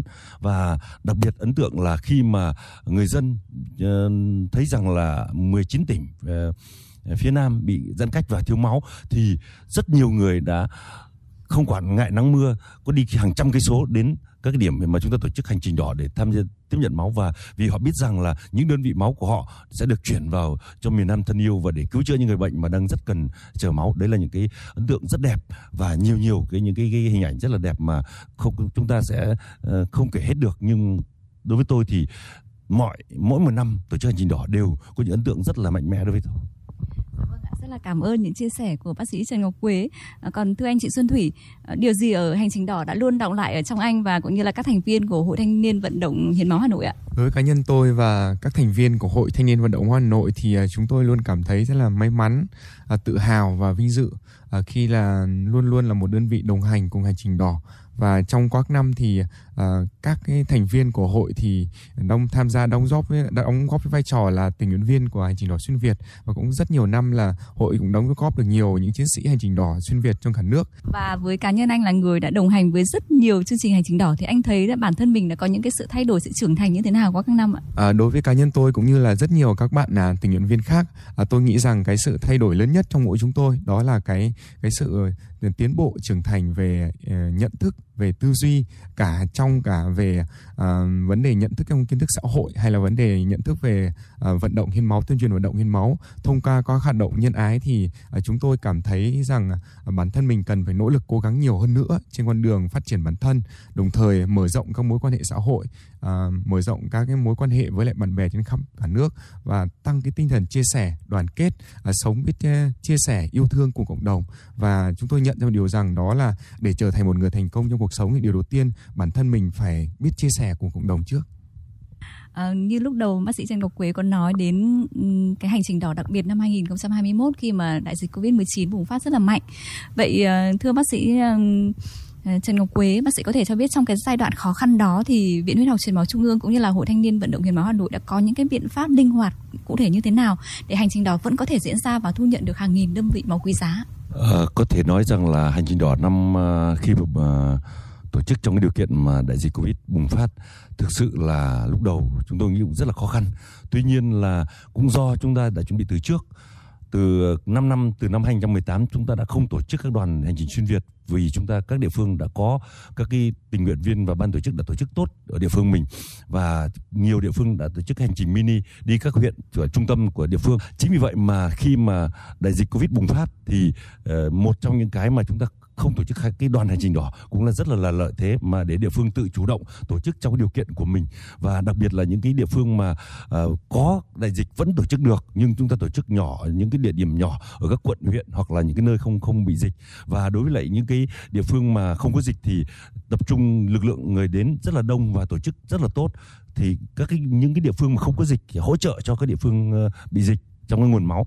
Tuy nhiên thì uh, đặc biệt chúng ta đã tổ chức linh hoạt ở cái cái ba cái điểm quan trọng nhất là chúng ta không tổ chức tập trung mọi, một người vào một chỗ, mà chúng ta tổ chức thành nhiều ngày. Thứ hai, để mà phân tán lực lượng người đến tham gia hiến ờ, hiến máu cũng như là tham gia tổ chức hành trình đỏ thứ hai là chúng ta tổ chức ở nhiều địa điểm. Ví dụ như hà nội chẳng hạn, chúng ta đã có nhiều cái điểm hiến máu cố định để mà trong tổ chức hành trình đỏ trước đây chúng ta chỉ tập trung vào một ngày và một địa điểm. Và trong năm 2021 chúng ta đã tổ chức ở bốn địa điểm và tổ chức hàng tuần 10 ngày. Thì đấy là, và trước đây chúng ta tổ chức hành trình đỏ chỉ có lúc đầu 25 ngày sau một tháng. Và riêng năm hai, thời điểm dịch, chúng ta tổ chức kéo dài gần 3 tháng để mà thích ứng được cái hoạt động đấy. Ngoài ra thì cái, hình thức tổ chức tiếp nhận máu chúng ta cũng làm rất là tốt để mà đảm bảo giãn cách cái 5K rồi đảm bảo cái quy trình để làm tránh lây nhiễm trong cái cái uh, Covid. Chính vì vậy mà cái hành trình đỏ chúng ta vẫn tổ chức tốt và vẫn đáp ứng được cái nguồn máu cho cấp cứu và không để xảy ra uh, cái tình trạng khan hiếm máu, đặc biệt là khi mà 19 tỉnh thành phố phía Nam và Hà Nội bị giãn cách, chúng ta vẫn đáp ứng đủ được cái nguồn máu cho cấp cứu và điều trị. Đấy là những cái rất là linh hoạt trong cái hoạt động tổ chức uh, hành trình đỏ có thể thấy ờ, nhờ cái sự chuẩn bị cũng như là rồi những cái biện pháp linh hoạt đó mà ờ, cái việc khủng hoảng máu đã ờ, được kiểm soát rất là tốt đúng không ạ? Và nó sẽ không đã xảy ra trầm trọng như những năm về trước. À, vâng ạ. Còn thưa anh chị Xuân Thủy anh có thể cho biết là đối với hội thanh niên vận động hiến máu Hà Nội thì trong cái giai đoạn khó khăn của đại dịch Covid 19 thì hội đã có những cái hình thức tuyên truyền vận động cũng như là kết nối những người hiến máu tình nguyện như thế nào ạ? À, trong giai đoạn Covid uh, diễn ra phức tạp thì uh, dưới sự hướng dẫn của Viện Huyết học Truyền máu Trung ương và Hội Liên hiệp Thanh niên Việt Nam thành phố Hà Nội, chúng tôi đã uh, triển khai đồng bộ nhiều biện pháp khác nhau và chủ yếu là đẩy mạnh về uh, mảng uh, truyền thông trên mạng xã hội và công nghệ thông tin. Uh, cái thứ nhất đó là uh, chúng tôi uh, uh, tận dụng cái ưu thế của mạng xã hội tạo thành các chiến dịch truyền thông để vận động hiến máu trên mạng xã hội. Cái thứ hai là à, chúng tôi thông qua các nghệ sĩ, các người nổi tiếng để lan tỏa những cái thông tin về sự kiện hiến máu cũng như là cái hoạt động hiến máu nhân đạo đến với cộng đồng thông qua các fan club. Và cái thứ ba nữa đó là chúng tôi tận dụng cái ưu thế của cái lực lượng thành viên đông của uh, hội tức là hội thì thường có số lượng thành viên uh, dao động khoảng 3.000 đến 3.500 thành viên. Thì các thành viên này chính là những nhân tố để mời kêu gọi bạn bè người thân để tham gia hiến máu. Chính nhờ như vậy nên là trong những lúc khó khăn thì chúng tôi vẫn có thể huy động được một lượng người tham gia hiến máu lớn để đảm bảo cho nhu cầu cấp cứu và điều trị có thể nói càng trong những cái giai đoạn gian khó thì chúng ta càng cảm nhận được rõ cái tinh thần tương thân tương ái của người Việt Nam đúng không ạ? Và câu hỏi tiếp theo thì tôi xin được dành cho bạn Trần Văn Nam. Bạn có thể cho biết là cái cơ duyên nào khiến bạn tham gia hành trình đỏ và trở thành người hiến máu thường xuyên cũng như là trở thành một cái tình nguyện viên của cái phong trào này ạ? À, dạ vâng, đầu tiên thì cũng à, xin gửi lời chào tới à, toàn thể quý à, thính giả đang theo dõi chương trình. Thì bản thân em thì là một trong người con của Hưng Yên tại môi trường trung học thông thì trước kia thì em cũng đã từng tham gia rất nhiều hoạt động tình nguyện rồi. Nhưng mà đối với phong trào hiến máu tình nguyện thì mình chưa từng có cơ hội để tham gia. Thì sau khi lên tới ờ, môi trường đại học, em thì cũng thấy rất nhiều các bạn tình nguyện viên áo đỏ thì cũng cảm thấy thắc mắc là tại sao bên ờ, ngoài đường lại có rất nhiều các bạn áo đỏ đang đi ờ, có thể các bạn đang đứng để tuyên truyền cho những người dân xung quanh các khu vực địa bàn để tham gia hiến máu. Thì em thì em cũng tò mò và cũng được đã từng được các bạn ý tuyên truyền. Sau đó thì cũng đã quyết định đăng ký trở thành uh, một tình nguyện viên hội máu Hà Nội và tiếp tục đó là tham gia vào hành trình đỏ thì đấy là một trong cái cơ duyên lớn nhất của em. Và uh, có lẽ thì cũng một là một cái điều đặc biệt khi mà em cũng là một trong những uh, sinh viên y tại học viện y học cổ truyền Việt Nam. Thế nên là vai trò của từng giọt máu đối với người bệnh thì bản thân em thì cũng cảm thấy rất là quý. Và người bệnh thì luôn cần máu để duy trì sự sống thế nên là đấy là một trong cái tinh thần thôi thúc cho chính bản thân của em tham gia và đồng hành với Hội máu Hà Nội cũng như hành trình đỏ ở thời điểm hiện tại. Cảm ơn bạn, Trần Văn Nam. Quả thực ờ, khi có ờ, nhận ra được cái vai trò, ý nghĩa của hiến máu cũng như là mình cảm thấy tự mình thấy hạnh phúc khi mà cái giọt máu của mình có thể ờ, giúp cho người bệnh nối dài sự sống thì mình càng có những cái động lực để tham gia chương trình này nhiều hơn nữa, đúng không ạ? Ờ, thưa anh chị Xuân Thủy, trong những năm qua thì hành trình đỏ cũng đã ờ, củng cố và duy trì lực lượng tình nguyện viên ở các địa phương. Đây là lực lượng nòng cốt cùng với chính quyền và các ban ngành đoàn thể tạo nên những cái dấu ấn và sự phát triển bền vững của phong trào hiến máu. Vậy anh có thể cho biết là ờ, Hội Thanh niên vận động hiến máu tình nguyện đã có sự trưởng thành như thế nào qua các năm và đến hiện tại thì uh, hội đã có sự kết nối với các tỉnh thành phố khác trong cả nước như thế nào để có thể uh, duy trì bền vững cái phong trào này ạ? À, Hội Thanh niên vận động máu Hà Nội uh, các bạn đã có những cái sự tiến bộ khi tham gia hoạt động hành trình đỏ bởi hành trình đỏ là một môi trường là một uh, uh, nơi để các bạn có thể thể hiện được cái tôi cái sự phát triển cũng như là cái sự trải nghiệm của mình. Bởi vì quan trọng nhất của chúng ta là chúng ta có môi trường trải nghiệm. Và khi tham gia hành trình đỏ thì các bạn thành viên của hội uh, các bạn đã uh, ngày càng tiến bộ các bạn đã trưởng thành hơn. Và thông qua đó các bạn đã kết nối với hành cái hoạt động của mình với các tỉnh thành phố trên cả nước. Đồng thời thì uh, Hội Thanh niên Vận động Hà Nội hiện nay cũng duy trì mối quan hệ với tình nguyện viên của các tỉnh thành phố trên cả nước. Và như năm 2021 2022 thì à, chúng tôi cũng có cái lực lượng tình nguyện viên để về các tỉnh thành để hỗ trợ và tham gia công tác tổ chức hành trình đỏ. Qua đấy thì sẽ phát triển được cái mạng lưới tình nguyện viên vận động hiến máu trên cả nước.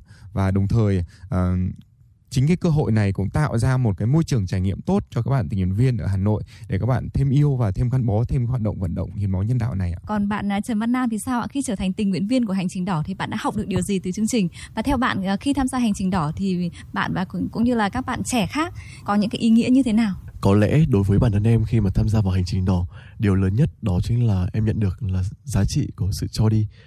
Ờ, là một thế hệ trẻ thì bản thân em hay là tất kỳ bất kỳ các bạn thanh niên xung phong nào thì cũng ờ, đều có thời gian có tuổi trẻ có sức.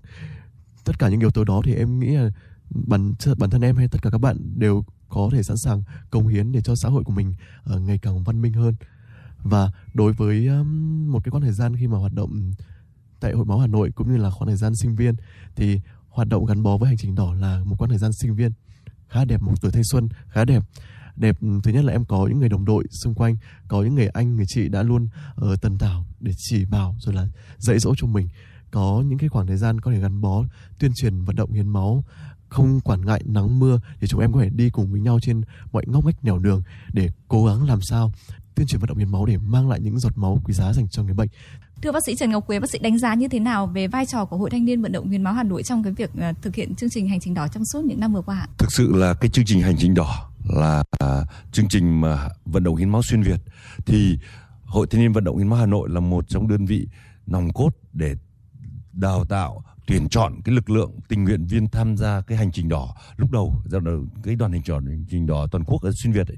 và sau này thì là hỗ trợ các địa phương xây dựng cái lực lượng tình nguyện viên và thứ hai nữa là là những cái đơn vị mà tổ chức rất là tốt cái cái chương trình, cái giọt hồng tri ân, tức là cái điểm cuối của chương trình hành trình đỏ. Và qua đấy đã tiếp nhận được hàng ngàn, hàng chục ngàn đơn vị máu cho cấp cứu điều và điều trị. Thì đây là một trong hoạt động mà vừa là hỗ trợ trong cái chương trình hành trình đỏ nói chung của ban chỉ đạo quốc gia cũng như là địa phương ở Hà Nội. Và cũng là lực lượng mà để rèn luyện cái lực lượng tình nguyện viên cho cái, các hoạt động chung trên cả nước. Và qua đấy thì cũng là, đặc biệt là các bạn cũng làm rất truyền thông rất tốt, không chỉ ở Hà Nội mà cho tất cả trên toàn quốc lúc nào chúng tôi khó khăn nhất thì các bạn là tham gia mạnh mẽ nhất. Đặc biệt là lúc năm vừa rồi mà 2021 mà cái covid xảy ra thì cái tuyển chọn và cái tổ chức chính cái hành trình đỏ vận động người máu chính bằng là chính là cái lực lượng tình nguyện viên đứng ra dưới mọi hình thức tổ chức vận động tiếp nhận rồi à, gọi đón tiếp rồi tổ chức ở bốn cái điểm hiến máu để mà 10 ngày liền để mà tiếp nhận cái lực lượng tình nguyện viên đến tham gia hiến máu uh, trong cái chương trình giọt hồng tri ân để tạo nên kết quả của hành trình đỏ như bây giờ có thể nói tinh thần sung kích của tuổi trẻ đã được phát huy rất là tốt trong cái giai đoạn vừa qua, đặc biệt là trong hành trình đỏ vừa rồi, đúng không ạ? Thưa quý vị thính giả cũng như là các vị khách mời trong những lần tiếp xúc với các tình nguyện viên tham gia hiến máu thì tôi cảm nhận rất rõ những cái niềm hạnh phúc của họ khi uh, đã góp phần giúp người bệnh nối dài sự sống. Dù không biết người bệnh là ai à, ở đâu làm nghề gì bao nhiêu tuổi nhưng chỉ cần khi thấy có thông báo là người bệnh đang cần máu đang khan hiếm máu thì uh, kể cả là mưa bão kể cả là nắng nôi hay là quãng đường hàng trăm km có những cái người bệnh uh, những người tình nguyện viên nhất là những cái người tình nguyện viên ở câu lạc bộ máu hiếm mà tôi từng gặp và gần đây thì tôi gặp một chàng thanh niên chàng thanh niên này đã hiến máu hơn 100 lần cả hiến máu và hiến tiểu cầu. Bạn ấy có chia sẻ rằng là khi mà mỗi lần bạn ấy vào cái app ừ, hiến máu, bạn ấy nhìn thấy cái dòng máu của mình đang chảy đến bệnh viện này, chảy đến địa điểm kia thì bạn ấy thấy rất là hạnh phúc. Thưa bác sĩ Trần Ngọc Quế, bác sĩ có thể cho biết là những cái app hiến máu hay là những công nghệ thông tin nó hỗ trợ như thế nào trong cái việc mà huy động cái nguồn lực người hiến máu cũng như là giúp kết nối các người hiến máu với nhau ạ, hoặc là các câu lạc bộ hiến máu ạ? Cái có thể nói rằng là uh, cái cái mạng xã hội hay là các ờ, công nghệ thông tin bây giờ hỗ trợ rất nhiều cho cái hoạt động hiến máu. Đặc biệt là khi mà cái đại dịch ờ, covid bùng phát chúng ta không thể tuyên truyền trực tiếp không thể gặp được. Và các cái hoạt động đấy đã mang lại ý nghĩa rất lớn cho ví dụ như là khi nhiều khi chúng ta dùng Facebook Zalo để tuyên truyền cho người dân về cái nhu cầu máu. Thế thì ngoài cái vấn đề chúng ta thay đổi nhận thức để người dân sẵn sàng tham gia hiến máu thì những cái hình ảnh mà vận chuyển máu vào miền Nam. Rồi những hình ảnh mà người ta nhận được là đơn vị máu của mình được điều trị cho bệnh nhân ở cái bệnh viện này bệnh viện khác thì đã khơi, khơi dậy càng thấy cái, cái giá trị hoạt động tham gia hiến máu của của người ờ, tình nguyện. Và chính vì vậy mà cái giai đoạn mà khi mà 19 tỉnh ờ, thành phố Việt Nam bị giãn cách mà khi chúng ta thông báo trên thông tin đại chúng thì chưa bao giờ cái lượng người đến các điểm hiến máu của viện nhiều như vậy. Và trong vòng 10 ngày chúng ta đã tiếp nhận 20.000 đơn vị máu.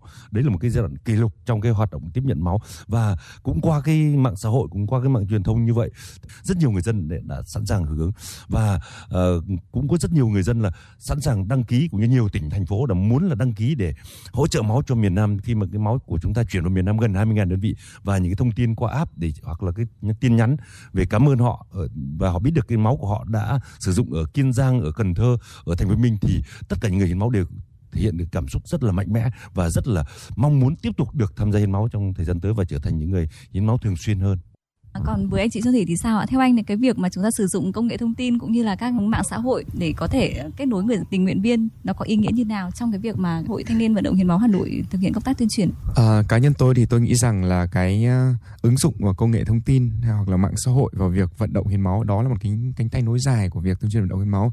Nếu như trước đây tình nguyện viên thì chúng tôi chỉ đi tuyên truyền được à, một một thôi hoặc là một với lại một nhóm người ở các công viên ở bên xe buýt thì nay khi có công nghệ công nghệ thông tin ứng dụng công nghệ thông tin vào chẳng hạn như mạng xã hội thì uh, chúng tôi tiếp tiếp cận với nhiều người hơn. Mỗi post đăng trên mạng xã hội hay là mỗi cái video clip thì chúng tôi tiếp cận được cả hàng chục nghìn người. Thì thông qua đó thì cái việc tuyên truyền vận động hiến máu nó cũng uh, giảm được cái về mặt nhân sự con người hay là về mặt ừ, gọi là về uh, công sức hay là kể cả như về kinh phí nữa và bên cạnh đó nữa là uh, công nghệ thông tin thường chúng tôi sẽ tác động của những đối tượng người máu nhắc lại nó sẽ tốt hơn bởi vì nếu như những người hiến máu lần đầu thì có thể là uh, mọi người chưa hiểu hết được về hiến máu thì cần phải có những tuyên truyền viên tuyên truyền trực tiếp còn đối với những người hiến máu nhắc lại thì chỉ cần thông tin về thời gian địa điểm là họ có thể sẵn sàng tham gia đến chia sẻ giọt máu của mình ạ. Vâng ạ. Còn bạn Trần Văn Nam là một người cũng trực tiếp tham gia hiến máu thì bạn thấy vai trò của cái việc mà chúng ta sử dụng công nghệ thông tin trong máu và tiếp nhận hiến máu như thế nào? À, dạ vâng thì đối với em thì hiện tại thì là thế hệ Z và đặc biệt là công nghệ số và tất cả các nền tảng truyền thông cũng đang phát triển rất mạnh mẽ. Thì cá nhân em thấy là việc uh, bây giờ bất kỳ ai trong cuộc sống hay là đặc biệt là sinh viên hay bất kỳ một người dân thì đều có sử dụng mạng xã hội. Thế là việc tuyên truyền vận động hiến máu qua nền tảng số là một trong những biện pháp đang mang lại hiệu quả rất lớn trong khoảng thời gian vừa qua. Ngay cả bản thân em cũng vậy thôi khi biết đến hội thì mình cũng biết qua rất nhiều cái nền tảng đặc biệt là qua các kênh truyền thông như Facebook. Thưa quý vị, hành trình đỏ là chiến dịch hiến máu tình nguyện cấp quốc gia do Viện Huyết học Truyền máu Trung ương phối hợp với các đơn vị tổ chức nhằm truyền thông sâu rộng về hoạt động hiến máu tình nguyện cũng như là ý nghĩa của hoạt động hiến máu tình nguyện. Bên cạnh đó, chương trình còn tuyên truyền về bệnh tan máu bẩm sinh, một căn bệnh uh, di truyền mà cần một lượng máu rất lớn trong quá trình điều trị đúng không thưa bác sĩ Trần Ngọc Quế? Bác sĩ Trần Ngọc Quế có thể cho biết hiện nay thì cái việc nhận thức của người dân về căn bệnh tan máu bẩm sinh này như thế nào? Có thể nói rằng là 5 năm trở về trước đây ấy, thì gần như là khi nhắc đến bệnh thalassemia bệnh táo máu bẩm sinh ấy, thì chỉ những nhà chuyên môn những nhà y học thì mới biết được. Tuy nhiên đến bây giờ thì cái cái, cái vấn đề bệnh tan máu bẩm sinh đã rất nhiều người dân từ kể cả vùng sâu vùng xa những dân tộc đều có thể nắm được. Bởi vì đấy là một trong những cái kết quả của, của, của cái hoạt động mà chúng ta tuyên truyền sâu rộng. Tại sao chúng ta phải làm mạnh việc này? Bởi vì thứ nhất là cái tỷ lệ người dân Việt Nam mình mang cái gen tan máu bẩm sinh khá là cao tức là chiếm 11 12% và thứ hai là cái nguồn máu mà để sử dụng cho cái uh, bệnh này rất là lớn. Thường một năm chúng ta dự kiến khoảng 4 đến 500 ngàn đơn vị máu cho cái đối tượng này. Tức là chiếm khoảng 30 đến 40 phần trăm cái cái lượng máu chúng ta tiếp nhận được là dành cho bệnh nhân tan máu bẩm sinh. Và khi mà chúng ta tuyên truyền sâu rộng để người dân hiểu được cái biết được cái bệnh tan máu bẩm sinh thì ngoài vấn đề uh, người dân phòng chống để tránh trở thành những bệnh sinh ra những thế hệ mà mang ờ, người mang bệnh hoặc mang gen. Và cũng qua đấy thì người dân biết rằng là rất cần những cái đơn vị máu để cứu chữa cho những người đã sinh ra mà mang bị bệnh.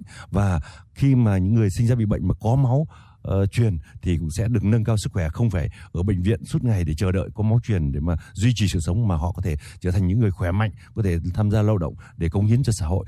Chính vì vậy mà cái hoạt động của hành trình đỏ uh, Ờ, về ngoài vấn đề cái mục tiêu chính của chúng ta là cái vấn đề vận động tuyên truyền hiến máu có nguồn máu lớn để giải quyết cái tình trạng khan hiến máu mùa hè dịp hè. Thì ờ, cái cái mục tiêu mà chúng ta để tuyên truyền bệnh thalassemia bệnh tan máu bẩm sinh đã đạt được kết quả rất là lớn và đã, đã uh, giúp cho cái người dân của chúng ta hiểu được nhiều và giúp cho nguồn máu ngày càng tăng tốt hơn. Vâng và bác sĩ đánh giá về cái nguồn máu lớn của hành trình đỏ đã giúp cho cái việc điều trị bệnh tan máu bẩm sinh có những được những kết quả như thế nào? Thứ nhất là tôi nói về cái bệnh tan máu bẩm sinh trước. Thì bệnh tan máu bẩm sinh thì có rất nhiều cái thể, có những thể nặng là lúc đầu có thể bao trẻ em có thể vài tháng tuổi đã phát hiện ra rồi. Và sau đấy thì cứ cuộc đời cứ phụ thuộc vào truyền máu. Lúc đầu có thể một tháng truyền một một vài đơn vị, sau đấy cứ rút ngắn dần. Có khi hai tuần phải đến bệnh viện để truyền máu. Cho nên là có những người đã phải dùng hàng, truyền hàng nghìn đơn vị máu. Thế thì ờ, chính vậy mà cái vấn đề, cái nhu cầu về máu cho bệnh tan máu bẩm sinh rất là lớn. Và và nếu chúng ta không chọn được cái máu tốt thì cái nhu cầu lại càng tăng hơn nữa không đáp ứng kịp thời thì nó càng tăng hơn nữa. Chính vậy mà ngoài vấn đề chúng ta có cái nguồn máu để cung cấp kịp thời cho người bệnh người bệnh khỏe mạnh thì nó cũng giảm bớt cái nhu cầu máu của người bệnh đi. Thì đấy là cái về cái cái cái bệnh ờ, cái tan máu bẩm sinh. Cái thứ hai là đối với cái hoạt động hiến máu tình nguyện để hỗ, ờ, đặc biệt là hành trình đỏ.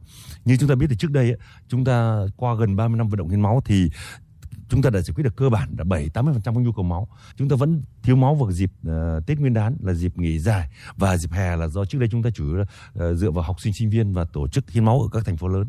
Và khi mà chúng ta tổ chức hành trình đỏ thì để mục tiêu của chúng ta là giải quyết cái khan hiến máu dịp hè trong cả cái giai đoạn hè. Thế thì đến bây giờ có thể khẳng định rằng là cái chúng ta đã giải quyết được triệt để không còn hai năm nay, ba năm nay, không còn để xảy ra cái tình trạng khăn máu dịp hè nữa. Đấy là một trong kết quả của hành trình đỏ và chính cái kết quả đấy là người hưởng thụ chính là một phần, đấy là bệnh nhân thalassemia.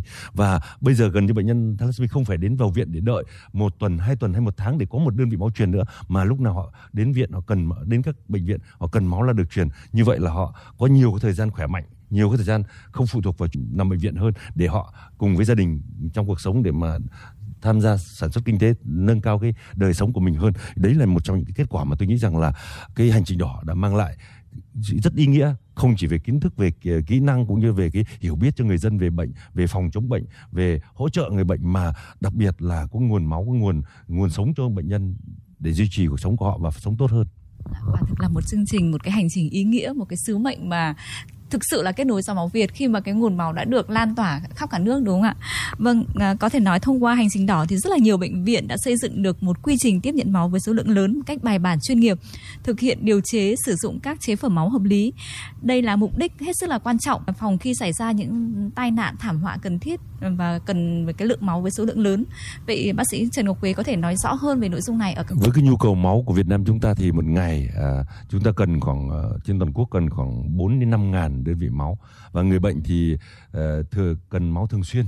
Cho nên chúng tôi cũng rất cần người dân thường xuyên hiến máu đều đặn tham gia hiến máu. Tuy nhiên đối với lại uh, cái lựa, vấn đề tiếp nhận máu tổ chức hiến máu thì chúng ta tổ chức tốt ở các cái uh, thành phố lớn ở các địa phương mà có cái y tế phát triển.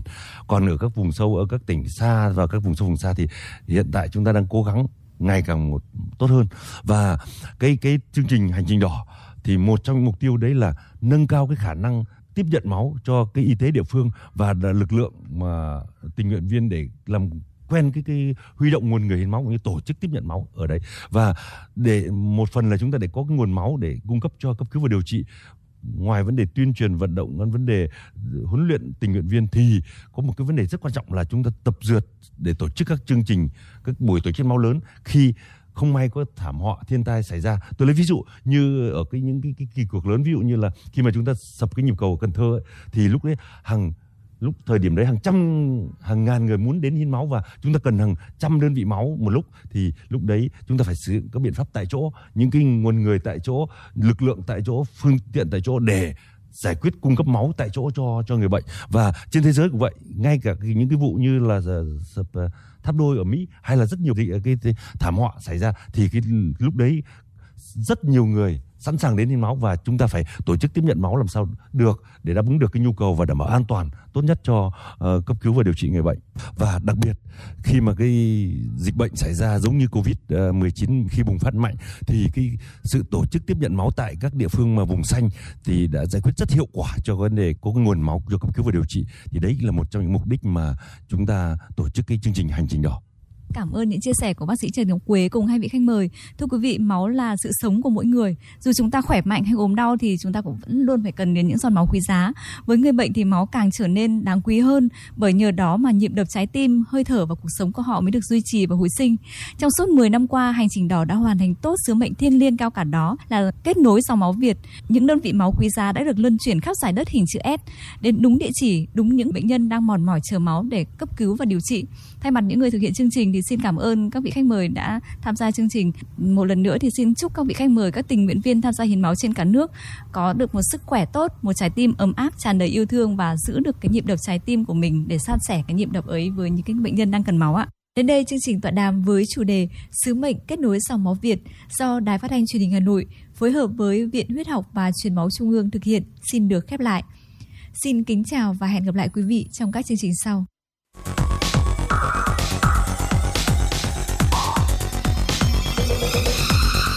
Và các bạn đang theo dõi kênh FM 96 MHz của Đài Phát thanh Truyền hình Hà Nội. Hãy giữ sóng và tương tác với chúng tôi theo số điện thoại 024 3773 6688. FM 96 đồng hành trên mọi nẻo đường. đường. Quay trở lại với chuyển động Hà Nội trưa, xin mời quý vị cùng chúng tôi dành thời gian lắng nghe một số thông tin thời sự đáng chú ý. Chủ tịch nước Nguyễn Xuân Phúc đã tiếp ông Ori Ksaba, đại sứ đặc mệnh toàn quyền Hungary tại Việt Nam chào từ biệt, kết thúc nhiệm kỳ công tác tại Việt Nam. Tiếp đại sứ Ori Ksaba, Chủ tịch nước Nguyễn Xuân Phúc khẳng định Việt Nam luôn ghi nhớ sự giúp đỡ quý báu của Hungary cũng như luôn mong muốn tăng cường quan hệ hợp tác với Hungary, đối tác toàn diện đầu tiên của Việt Nam ở Trung và Đông Âu được thiết lập trong chuyến thăm của Tổng Bí thư Nguyễn Phú Trọng vào tháng 9 năm 2018. Chủ tịch nước cảm ơn Hungary giúp đỡ kịp thời 265.000 liều vaccine và thiết bị y tế phòng chống dịch COVID-19, đồng thời tích cực ủng hộ việc ký hiệp định thương mại tự do Việt Nam EU. Nhờ đó kim ngạch thương mại hai nước năm ngoái tăng 5 lần so với năm 2015, đạt 1,1 tỷ đô la Mỹ. Hungary cũng là quốc gia đầu tiên phê chuẩn hiệp định bảo hộ đầu tư giữa Việt Nam và EU. Nhân dịp này, Chủ tịch nước Nguyễn Xuân Phúc đánh giá cao Hungary coi Việt Nam là đối tác ưu tiên trong chính sách hỗ trợ phát triển với cam kết 440 triệu euro, trong đó có dự án xây dựng bệnh viện ung bướu Cần Thơ sau một thời gian bị chậm trễ. Đoàn kiểm tra số 547 của Bộ Chính trị đã triển khai quyết định kế hoạch kiểm tra việc triển khai thực hiện nghị quyết Đại hội 13 của Đảng tại Ban Nội chính Trung ương. Đồng chí Phạm Bình Minh, Ủy viên Bộ Chính trị, Phó Thủ tướng Thường trực Chính phủ, trưởng đoàn kiểm tra chủ trì hội nghị. Tham gia đoàn kiểm tra có đồng chí Cao Huy, Phó chủ nhiệm Văn phòng Chính phủ, Phó trưởng đoàn kiểm tra cùng các thành viên đoàn kiểm tra tại các cơ quan, Ủy ban Kiểm tra Trung ương, Ban Tổ chức Trung ương, Ban Tuyên giáo Trung ương, Văn phòng Trung ương Đảng và Văn phòng Chính phủ. Về phía Ban Nội chính Trung ương có các đồng chí Võ Văn Dũng, Ủy viên Trung ương Đảng, Phó trưởng Ban Thường trực, Bí thư Đảng ủy cơ quan, các đồng chí Phó trưởng Ban Nguyễn Thành Hải, Phó Bí thư Đảng ủy cơ quan, Nguyễn Thái Học, Chủ tịch Công đoàn cơ quan, Nguyễn Văn Yên, chủ nhiệm Ủy ban Kiểm tra Đảng ủy, cùng các đồng chí ủy viên Đảng ủy cơ quan và lãnh đạo các vụ, đơn vị chức năng được kiểm tra thuộc Ban Nội chính Trung ương. Tại hội nghị, đồng chí Cao Huy, Phó chủ nhiệm Văn phòng Chính phủ, Phó trưởng đoàn kiểm tra công bố quyết định và kế hoạch kiểm tra tại Ban Nội chính Trung ương. Phát biểu tại hội nghị, đồng chí Phạm Bình Minh, Ủy viên Bộ Chính trị, Phó Thủ tướng Thường trực Chính phủ, trưởng đoàn kiểm tra cho biết, công tác kiểm tra này là hoạt động kiểm tra giám sát thường xuyên hàng năm của Bộ Chính trị. Qua kiểm tra để kịp thời phát hiện, ghi nhận các kết quả đạt được, ưu điểm, kinh nghiệm hay, cách làm sáng tạo, chỉ rõ những khó khăn vướng mắc, hạn chế khuyết điểm và nguyên nhân, hướng dẫn tiếp tục triển khai thực hiện tốt hơn các nội dung được kiểm tra trong thời gian tới. Quá trình kiểm tra bảo đảm dân chủ khách quan, thực hiện đúng quy trình kiểm tra của Bộ Chính trị, Ban Bí thư nêu cao ý thức tự phê bình và phê bình của tổ chức đảng được kiểm tra, bảo đảm thiết thực, tránh hình thức, thay mặt lãnh đạo Ban Nội chính Trung ương, đồng chí Võ Văn Dũng, Ủy viên Trung ương Đảng, Phó trưởng Ban Thường trực, Bí thư Đảng ủy cơ quan cho biết, ngay sau khi nhận được quyết định và kế hoạch kiểm tra, lãnh đạo ban cùng đảng ủy cơ quan đã triển khai các nội dung phân công các vụ đơn vị liên quan xây dựng báo cáo chương trình làm việc theo đúng đề cương của đoàn kiểm tra. Đồng chí Võ Văn Dũng tiếp thu đầy đủ ý kiến phát biểu của trưởng đoàn kiểm tra. Thưa quý vị, Phó Thủ tướng Chính phủ Lê Văn Thành đã ký quyết định số 17 phân cấp thực hiện các dự án, dự án thành phần đầu tư các đoạn tuyến đường bộ cao tốc theo hình thức đầu tư công thuộc chương trình phục hồi và phát triển kinh tế xã hội. Các tuyến cao tốc được phân chia thành các dự án thành phần và phân cấp cho Ủy ban nhân dân cấp tỉnh làm cơ quan chủ quản theo địa giới hành chính. Trường hợp danh giới địa giới hành chính nằm giữa các vị trí công trình cầu, hầm hoặc nút giao thì toàn bộ công trình cầu, hầm hoặc nút giao sẽ thuộc về một dự án thành phần.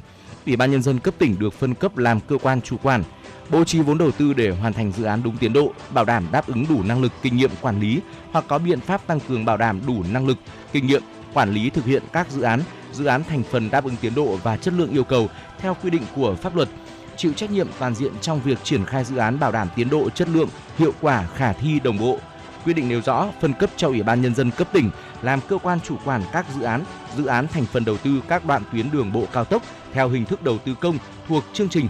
Tổng số có 16 dự án, dự án thành phần. Cục Đào tạo Bồi dưỡng cán bộ Ban Tổ chức Trung ương đã phối hợp với Ban Tổ chức Thành ủy Hà Nội tổ chức hội thảo khoa học giải pháp thực hiện hiệu quả chế độ đào tạo lý luận chính trị đối với cán bộ đáp ứng yêu cầu tình hình mới. Phó giáo sư tiến sĩ Vũ Thành Sơn, Cục trưởng Cục Đào tạo Bồi dưỡng cán bộ, tiến sĩ Vũ Đức Bảo, Ủy viên Ban Thường vụ Thành ủy, trưởng ban tổ chức Thành ủy Hà Nội đồng chủ trì hội thảo. Tham dự hội thảo có đại diện lãnh đạo các ban, bộ ngành trung ương và thành phố Hà Nội, các tỉnh thành phố liên quan.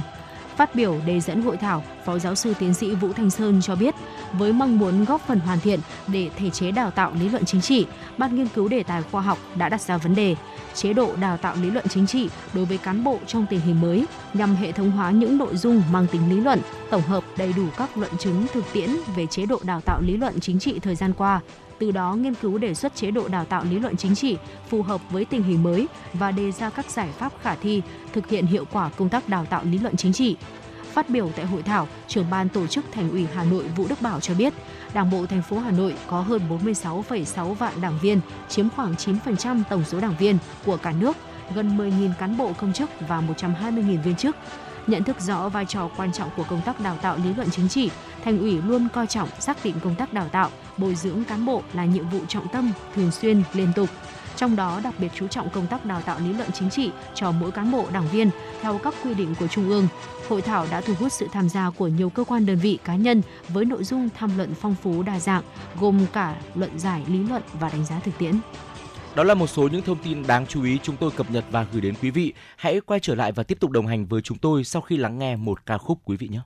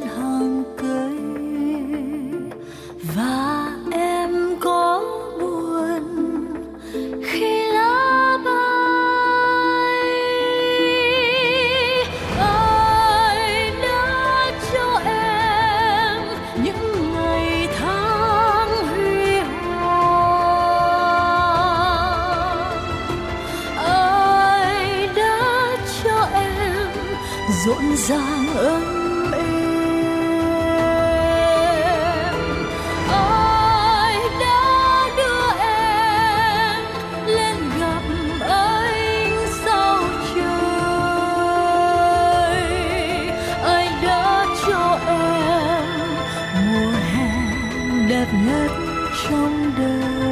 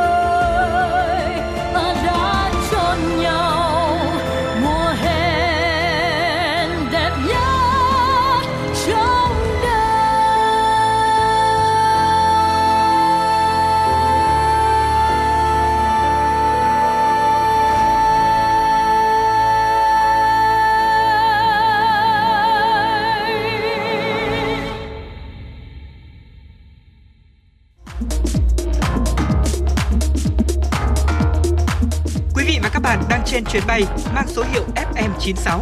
Hãy thư giãn, chúng tôi sẽ cùng bạn trên mọi cung đường. Hãy giữ sóng và tương tác với chúng tôi theo số điện thoại 024 3773 6688.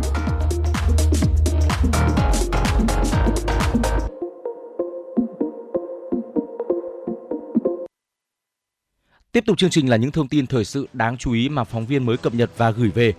Phó Thủ tướng Chính phủ Vũ Đức Đam vừa ký quyết định số 897 phê duyệt chương trình hỗ trợ thanh niên khởi nghiệp giai đoạn 2022-2030 với nhiều hỗ trợ như tập huấn, bồi dưỡng kiến thức nền tảng cho thanh niên về khởi sự kinh doanh, phát triển doanh nghiệp, hỗ trợ thanh niên khởi nghiệp tiếp cận các nguồn vốn, xây dựng, phát triển các kênh hỗ trợ phân phối và tiêu thụ sản phẩm khởi nghiệp của thanh niên. Mục tiêu cụ thể của chương trình giai đoạn 1 2022-2025 là hỗ trợ ít nhất 8.000 thanh niên khởi nghiệp, trong đó có 1.000 thanh niên khởi nghiệp đổi mới sáng tạo. Hàng năm, 100.000 thanh niên được trang bị kiến thức, tập huấn nâng cao năng lực về khởi nghiệp và quản trị doanh nghiệp.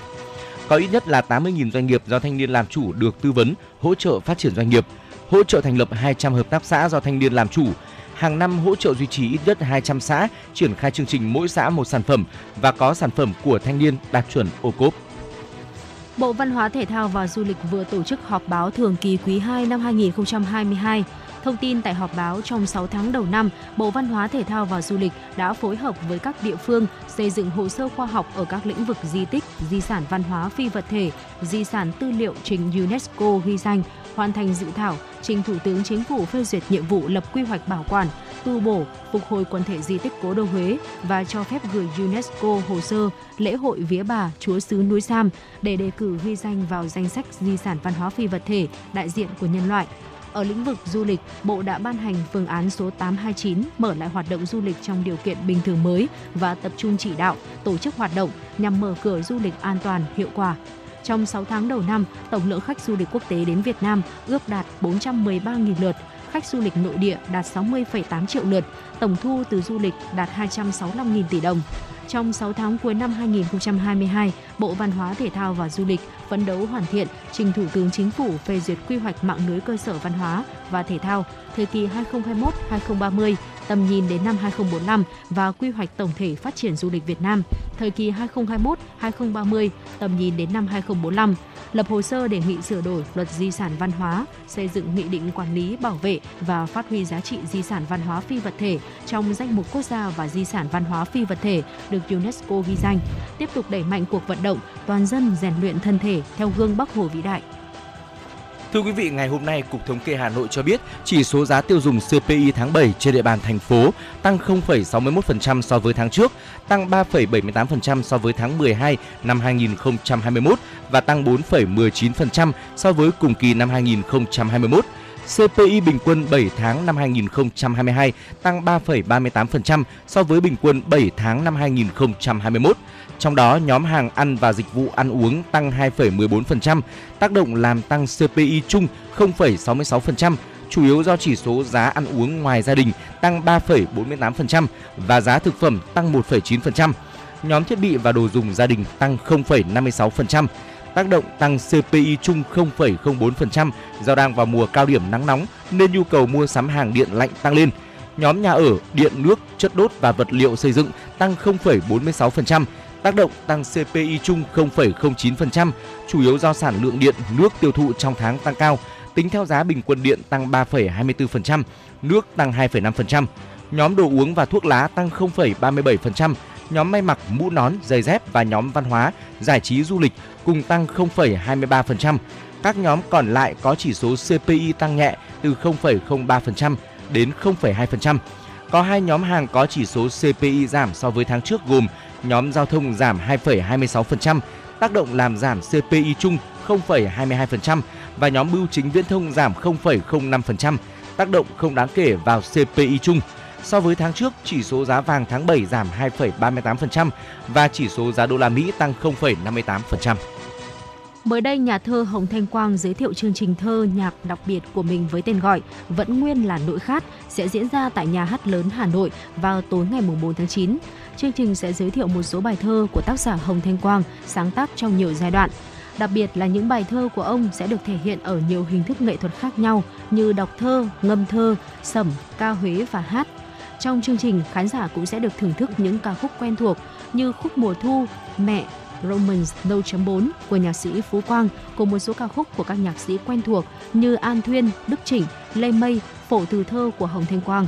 Các tiết mục sẽ được thể hiện bởi nhiều nghệ sĩ tên tuổi như nghệ sĩ nhân dân Phạm Ngọc Khôi, Thúy Mùi, Quốc Oanh, xin lỗi quý vị Quốc Anh, Thúy Ngân, các nghệ sĩ ưu tú Quyền Văn Minh, Tấn Minh, Thu Hà, Thu Huyền, Đức Long, Ngọc Khang, Thanh Tâm, Long Thiết, Hoàng Tùng, Diệu Hương. Trong đêm thơ nhạc, nhà thơ Hồng Thanh Quang sẽ thể hiện một số tác phẩm của mình. Anh cũng đảm nhiệm vai trò chỉ đạo nghệ thuật, còn là tổng đạo diễn là nhạc sĩ Nguyễn Quang Long. Ban quản lý Lăng Chủ tịch Hồ Chí Minh vừa qua đã có văn bản số 1206 về việc tạm dừng tổ chức lễ tưởng niệm các anh hùng liệt sĩ để thực hiện cải tạo, nâng cấp đài tưởng niệm các anh hùng liệt sĩ. Theo đó, Ban Quản lý Lăng Chủ tịch Hồ Chí Minh thông báo được sự đồng ý của Thủ tướng Chính phủ từ ngày 28 tháng 7 năm 2022 đến hết 31 tháng 12 năm 2022, Ban Quản lý Lăng Chủ tịch Hồ Chí Minh tạm dừng nghỉ lễ tưởng niệm các anh hùng liệt sĩ để thực hiện cải tạo, nâng cấp đài tưởng niệm các anh hùng liệt sĩ tại đường Bắc Sơn, Hà Nội. Lễ tưởng niệm các anh hùng liệt sĩ được tiếp tục thực hiện từ ngày 1 tháng 1 năm 2023. Thưa quý vị, đó là những tin tức. Tiếp theo mời quý vị cùng quay trở lại với âm nhạc trước khi cập nhật những tin tức cuối của chương trình chuyển động Hà Nội trưa nay.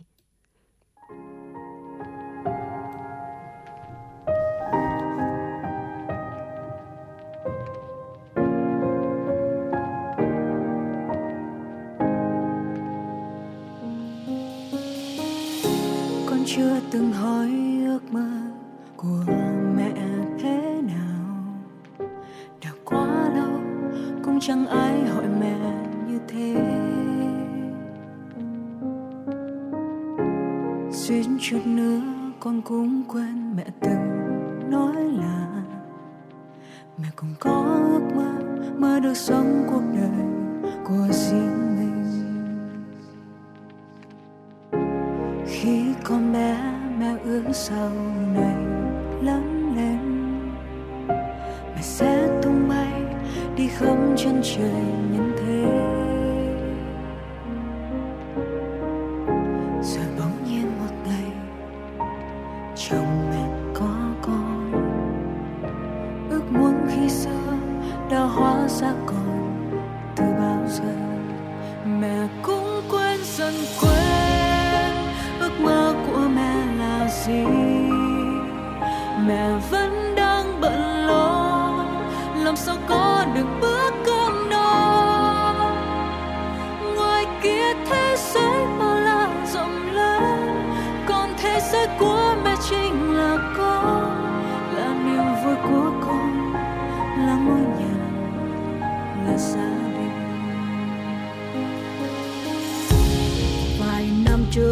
mẹ vẫn thấy con đùa vui trước sân. Thế mà giờ này con lớn nhanh sau ngàn năm ấy. Rồi con cũng có ước mơ riêng mình, và con cũng cố gắng theo hết mình. Con ơi, hãy ước mơ thay phần mẹ. Mẹ cũng quên gần quên ước mơ của mẹ gì mẹ vẫn đang bận lo làm sao có một bước.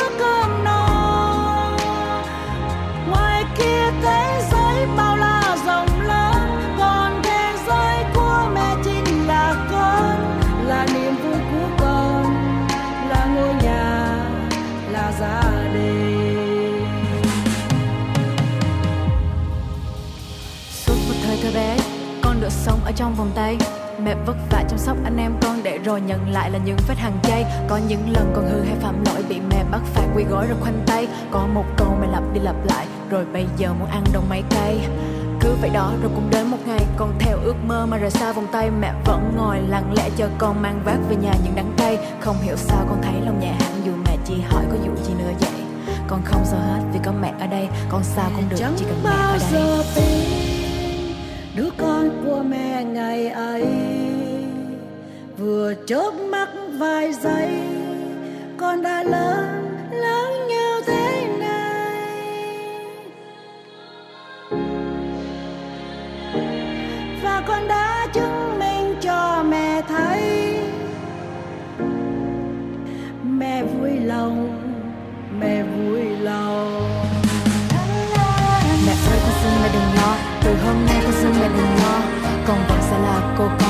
thức thì thầm với mẹ chuyện nhỏ chuyện to Thế giới ngoài kia có bao nhiêu rộng lớn Thì niềm tin của mẹ trong con càng lớn. Con sẽ bước từng bước, từng bước, từng bước Bằng những điều tốt đẹp nhất mà mẹ đã dành cho mẹ ơi. Mẹ nhất định phải thật là hạnh phúc. Đừng quên Mẹ phải ráng nghi ngờ như một chút. Mẹ ơi